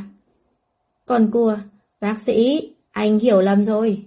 Chương 61 Hôn môi Trên con đường núi gập ghềnh vắng vẻ không một bóng người, một bóng đen cao khoảng 2 mét, đứng cách Long Minh chưa đến nửa mét, cúi đầu nghi ngờ đánh giá người mà nó cho là đồng loại với nó. Wow, tại sao đồng loại này nhìn không giống nó lắm nhỉ? Tại sao trên người đồng loại này ngoài sát khí, còn có hơi thở của người sống. Cương Thi hét lớn một tiếng, đưa tay bắt lấy vai của Lâu Minh, mà kệ người trước mắt có phải đồng loại của nó hay không, sát khí trên người của người này sẽ là thuốc bổ cho nó. Chỉ cần ăn người này vào, nó sẽ không phải trốn tránh hai thiên sư kia cả đêm như vậy nữa.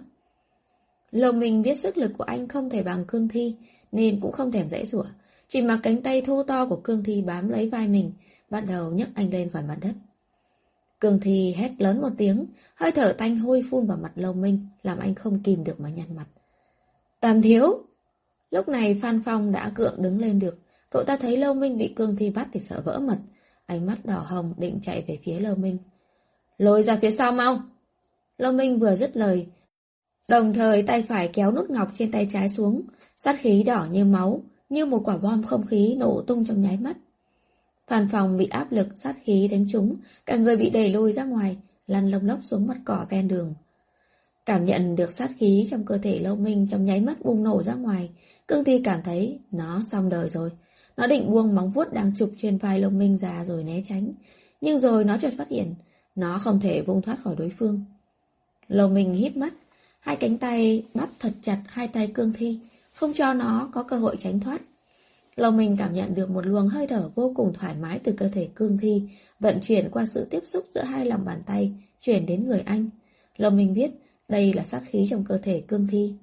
Lòng mình không nghĩ tới, khi anh chạm vào cương thi, thân thể sẽ tự động hấp thu sát khí trong cơ thể của đối phương. Nhưng cho dù là anh biết, anh cũng không có lựa chọn nào khác. Phan Phong và hai cảnh vệ đều không phải là đối thủ của cương thi. Trần Ngư thì lại đang hôn mê bất tỉnh. Lúc này, anh cũng buông tay, thì tất cả mọi người đều không thể sống sót. Đối với người khác, sát khí thật hung ác, lạnh lẽo, nhưng đối với Lâu Minh, mặc dù hơi lạnh một chút nhưng lại rất dễ chịu. Theo sát khí không ngừng vận chuyển khắp kinh mạch và các lỗ chân lông, Lâu Minh cảm giác được cánh tay của mình dần dần có sức mạnh.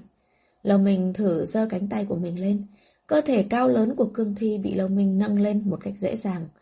Sát khí trong cơ thể Cương thi đã bị Lâu Minh hấp thu 7-8 phần, lúc này đã không còn sức lực mà dễ rủa Nó ổ rũ cục đầu, yếu ớt gào thét, cho đến khi chút sát khí cuối cùng trong cơ thể cũng bị hấp thụ, thân thể cao lớn nứt nẻ khô khốc, rồi hóa thành cho bụi, tản mát rơi trên bãi cỏ trong ánh bình minh lấp ló phía xa xa. Vì bị nút ngọc phong ấn trong thời gian dài, nên cơ thể của Lâu Minh rất yếu ớt. Cái cảm giác tỉnh táo, bừng bừng sức sống tràn ngập sức mạnh như thế này, lòng mình chưa bao giờ cảm nhận được. Nhưng luồng sát khí trong cơ thể càng ngày càng biến động mạnh mẽ, nhắc nhở anh rằng sát khí trong người anh sẽ bùng phát ngay tức khắc.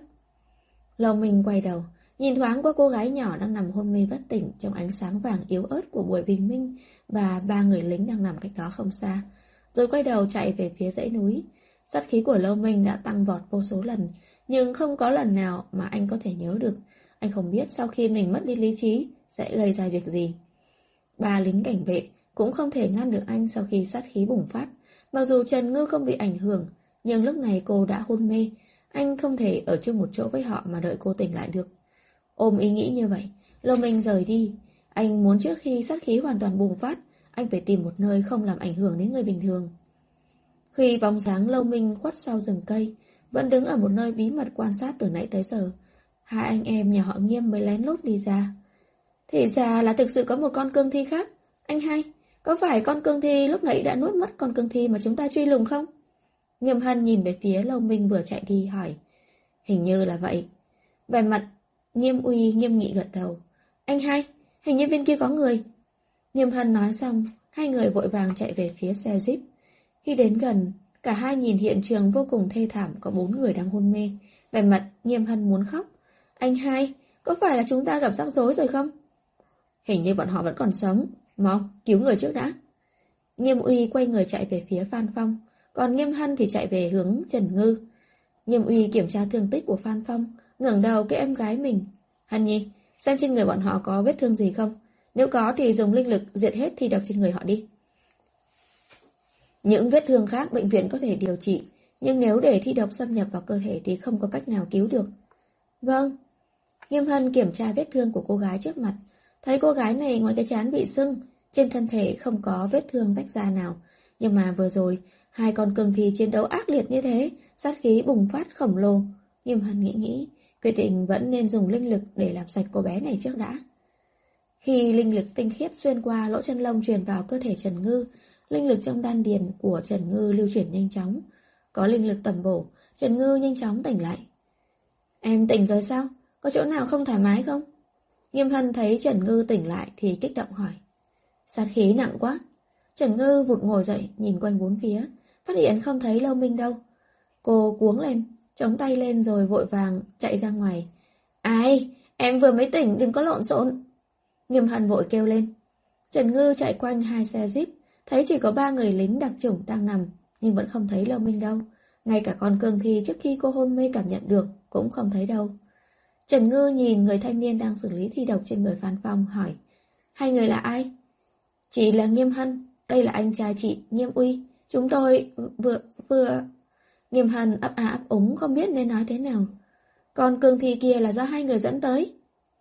Cương thi là một sinh vật rất hiếm khi ra ngoài, trừ khi bị bắt ép thì không bao giờ ra khỏi mộ huyệt. Mà hai anh em nhà họ Nghiêm rõ ràng là thiên sư, lại trùng hợp xuất hiện ở chỗ này.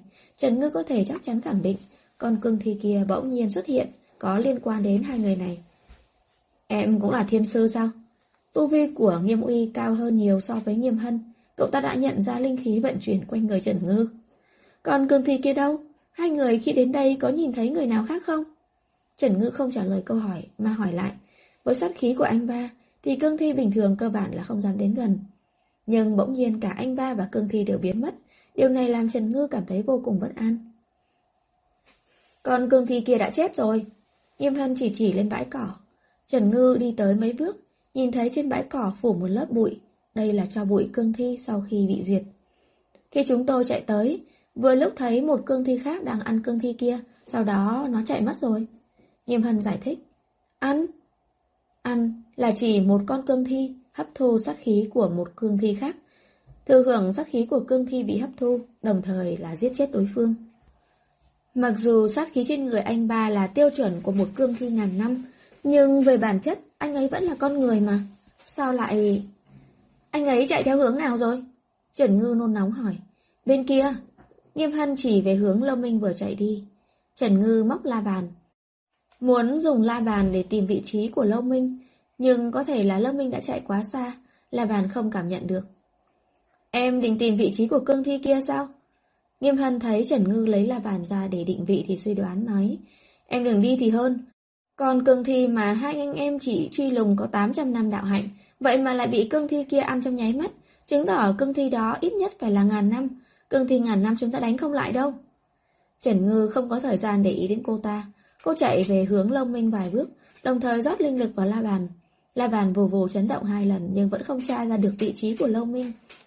Khi Trần Ngư đang không biết tìm cách gì, thì lại nghe Nghiêm Văn nói, con cương thi kia ở hướng đông nam, cách đây hai cây số. Trần Ngư quay phát đầu lại, thấy trong tay Nghiêm Hân đang cầm một la bàn có hình thù kỳ lạ. Cô hỏi, cô có thể dò được vị trí sao?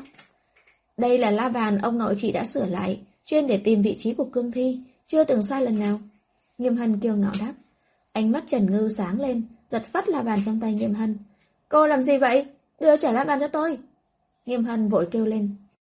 Nghiêm Uy nghe tiếng em gái mình kêu to, vội vàng đứng lên, nhíu mày nhìn Trần Ngư. Còn cương thi vừa rồi chắc chắn là do hai người dẫn đến phải không? Giọng nói của Trần Ngư không thân thiện nữa. Anh em nhà họ nghiêm trột dạ không nói gì. Bây giờ tôi mượn la bàn này để tìm người, ở đây giao lại cho hai người, hai người thanh lọc thi độc trên người họ cho sạch sẽ, chờ tôi trở về. Trần Ngư nói rồi xoay người rời đi. Nhưng mà... Hân Nhi, Nghiêm uy cắt ngang lời em gái. Anh hai, la bàn đó là em trộm mượn của ông nội, nếu cô ta làm hỏng nó thì sao? Nghiêm hân vội la lên. Chúng ta cứu người trước đã. Nghiêm uy khiển trách. Nếu không phải là chúng ta đem cương thi đuổi tới đây, thì bọn họ cũng không xảy ra chuyện gì. Về tình về lý chúng ta đều phải chịu trách nhiệm. Dạ. Nghiêm hân trột dạ cúi đầu, đi theo anh trai cứu hai người còn lại đang hôn mê. Ở nơi khác, dựa vào chỉ dẫn của La Vàn, Trần Ngư chạy nhanh xuyên qua khu rừng. Cũng may là cô lớn lên ở vùng rừng núi nên tốc độ chạy trong rừng cây không chậm chút nào. Thời gian dần trôi qua, cũng rút ngắn khoảng cách giữa cô và Lâu Minh. Chạy được khoảng 20 phút. Cũng không biết có phải là Lâu Minh đã mệt mỏi hay không, mà kim của la bàn bỗng nhiên dừng lại. Trần Ngư thu hồi la bàn chạy nhanh hơn. Cuối cùng sau khi xuyên qua rừng cây, tại một cốc nhỏ giữa hai quả núi nhỏ, cô nhìn thấy Lâu Minh. Lúc này, vốn là một chàng trai anh Tuấn sạch sẽ, Bây giờ áo màu nâu nhạt trên người Lâu Minh dính đầy lá khô, ngón tay thon dài trắng nõn đã dính đầy vết bẩn. Anh quay lưng về phía Trần Ngư, ngẩng đầu về hướng đông, nhìn bầu trời, dường như đang chờ ánh bình minh ló dạng. La bàn mà Trần Ngư mượn từ nghiêm hân bỗng nhiên chấn động, bởi vì sát khí quá nặng, kim đồng hồ mãnh liệt quay vài vòng, rồi bỗng nhiên bất động. Còn la bàn của Trần Ngư thì kích động từ trong túi vải bay ra, bay vòng quanh người Trần Ngư không ngừng phát ra cảnh báo. Anh ba! Trần Ngư không để ý đến cảnh báo của La Bàn, cẩn thận bước về trước mấy bước. Lầu mình xoay người lại, đạp trúng nhánh cây khô, kêu lên rắc rắc. Đôi mắt đỏ ngầu nhìn thẳng về phía Trần Ngư. Trần Ngư bị ánh mắt sắc bén của Lâu Minh quét tới, không kìm được mà nhắm mắt lại. Khi mở ra lần nữa, thế mà mắt âm dương lại tự động mở ra. Trong cốc núi vốn tối tăm mù mịt, lúc này biến thành một biển máu. Đứng giữa biển máu này, đôi mắt đỏ ngầu kia của Lâu Minh tựa như một con ma vương từ trong truyện tranh xé rách không gian mà bước tới, lạnh lẽo không mang theo chút hơi ấm nào. Một trận gió thổi qua, trước mắt Trần Ngư bỗng nhiên xuất hiện một cảnh tượng mờ ảo, hình như là hình ảnh của một người nam và một người nữ cầm kiếm, đứng đối đầu nhau. Huỳnh sẽ giết ta sao? Người nữ hỏi. Sẽ. Người nam quả quyết trả lời. Quả nhiên đàn ông đều là đồ lừa đảo. Người phụ nữ phẫn nộ nói. Người nam im lặng không nói gì. Lại một trận gió nữa thổi qua. Hình ảnh kia dường như đã bị gió thổi tan biến. Bên tai không còn âm thanh kỳ lạ nữa. Trần Ngư lại ngẩng đầu nhìn. Lâm Minh đã đứng trước mặt Trần Ngư. Anh ba! Trần Ngư có một cảm giác kỳ lạ. Sát khí khổng lồ như vậy thì phong ấn phải hoàn toàn mất hiệu lực mới đứng. Nhưng nhìn anh ba không giống như bị mất đi lý trí, mà sát khí quanh người giống như rất ổn định. Lầu mình nâng cánh tay lên, nhẹ nhàng vuốt khuôn mặt mềm mại của Trần Ngư, sau đó lại nâng một tay khác lên, chạm nhẹ lên cánh môi mềm mại của cô. Anh ba, anh có thể nghe em nói chuyện không? Động tác của Lâu Minh rất dịu dàng, thế nhưng cảm giác này thật kỳ quái. Trần Ngư không được tự nhiên muốn né tránh. Nhưng cơ thể của cô vừa mới lùi lại chút xíu. Động tác của Lâu Minh vừa rồi còn rất dịu dàng, bỗng nhiên trở nên thô bạo. Anh ngăn động tác của Trần Ngư lại, rồi kéo giật người cô vào người anh, mạnh mẽ hôn lên môi cô. Trần Ngư đã hôn Lâu Minh rất nhiều lần, nhưng đây là lần đầu tiên bị Lâu Minh hôn. Không giống như khi cô độ khí cho anh, Lâu Minh hôn ngang ngược mà càn quấy, cuốn lấy đầu lưỡi của cô, đem môi cổ hút đến tê dại. Trần Ngư hoảng sợ mở to hai mắt, một cảm giác tê dại từ lòng bàn chân lan truyền đến vỏ não. Đây là cô bị anh ba sàm sỡ hả? Ánh mặt trời hồng rực cuối cùng cũng nhô lên từ phía chân trời, chiếu khắp rừng cây và lên đôi nam nữ đang hôn nhau trong cốc núi. Động tác ôm Trần Ngư của lâu minh bỗng nhiên thả lỏng. Trần Ngư cảm nhận được nguồn sát khí khổng lồ sắp bùng nổ, không kịp nghĩ nhiều, cô đuổi theo cánh môi của lâu minh định rời đi, hôn lên lần nữa. Một luồng linh khí tiến vào trong cơ thể lâu minh. Ánh mặt trời ấm áp tiếp tục chiếu sáng núi cốc, sát khí đỏ như máu cũng dần tàn đi trong ánh nắng rực rỡ.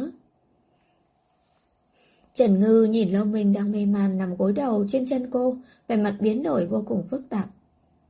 Nếu như khi người nào đó hôn cô mà cô không cảm thấy chán ghét, như vậy là có nghĩa cô đã thích người ta rồi. Nếu như cô hôn một người, sau đó lại muốn hôn tiếp, như vậy chắc chắn là cô thích anh ta rồi. Trần Ngư chớp chớp mắt, dường như muốn kiểm nghiệm điều gì đó, cúi đầu xuống lướt nhẹ lên môi của Lâu Minh. Tác giả có lời muốn nói, Phan Phong đang hôn mê, Thật là tiếc mà, không có người nào chứng kiến được màn này.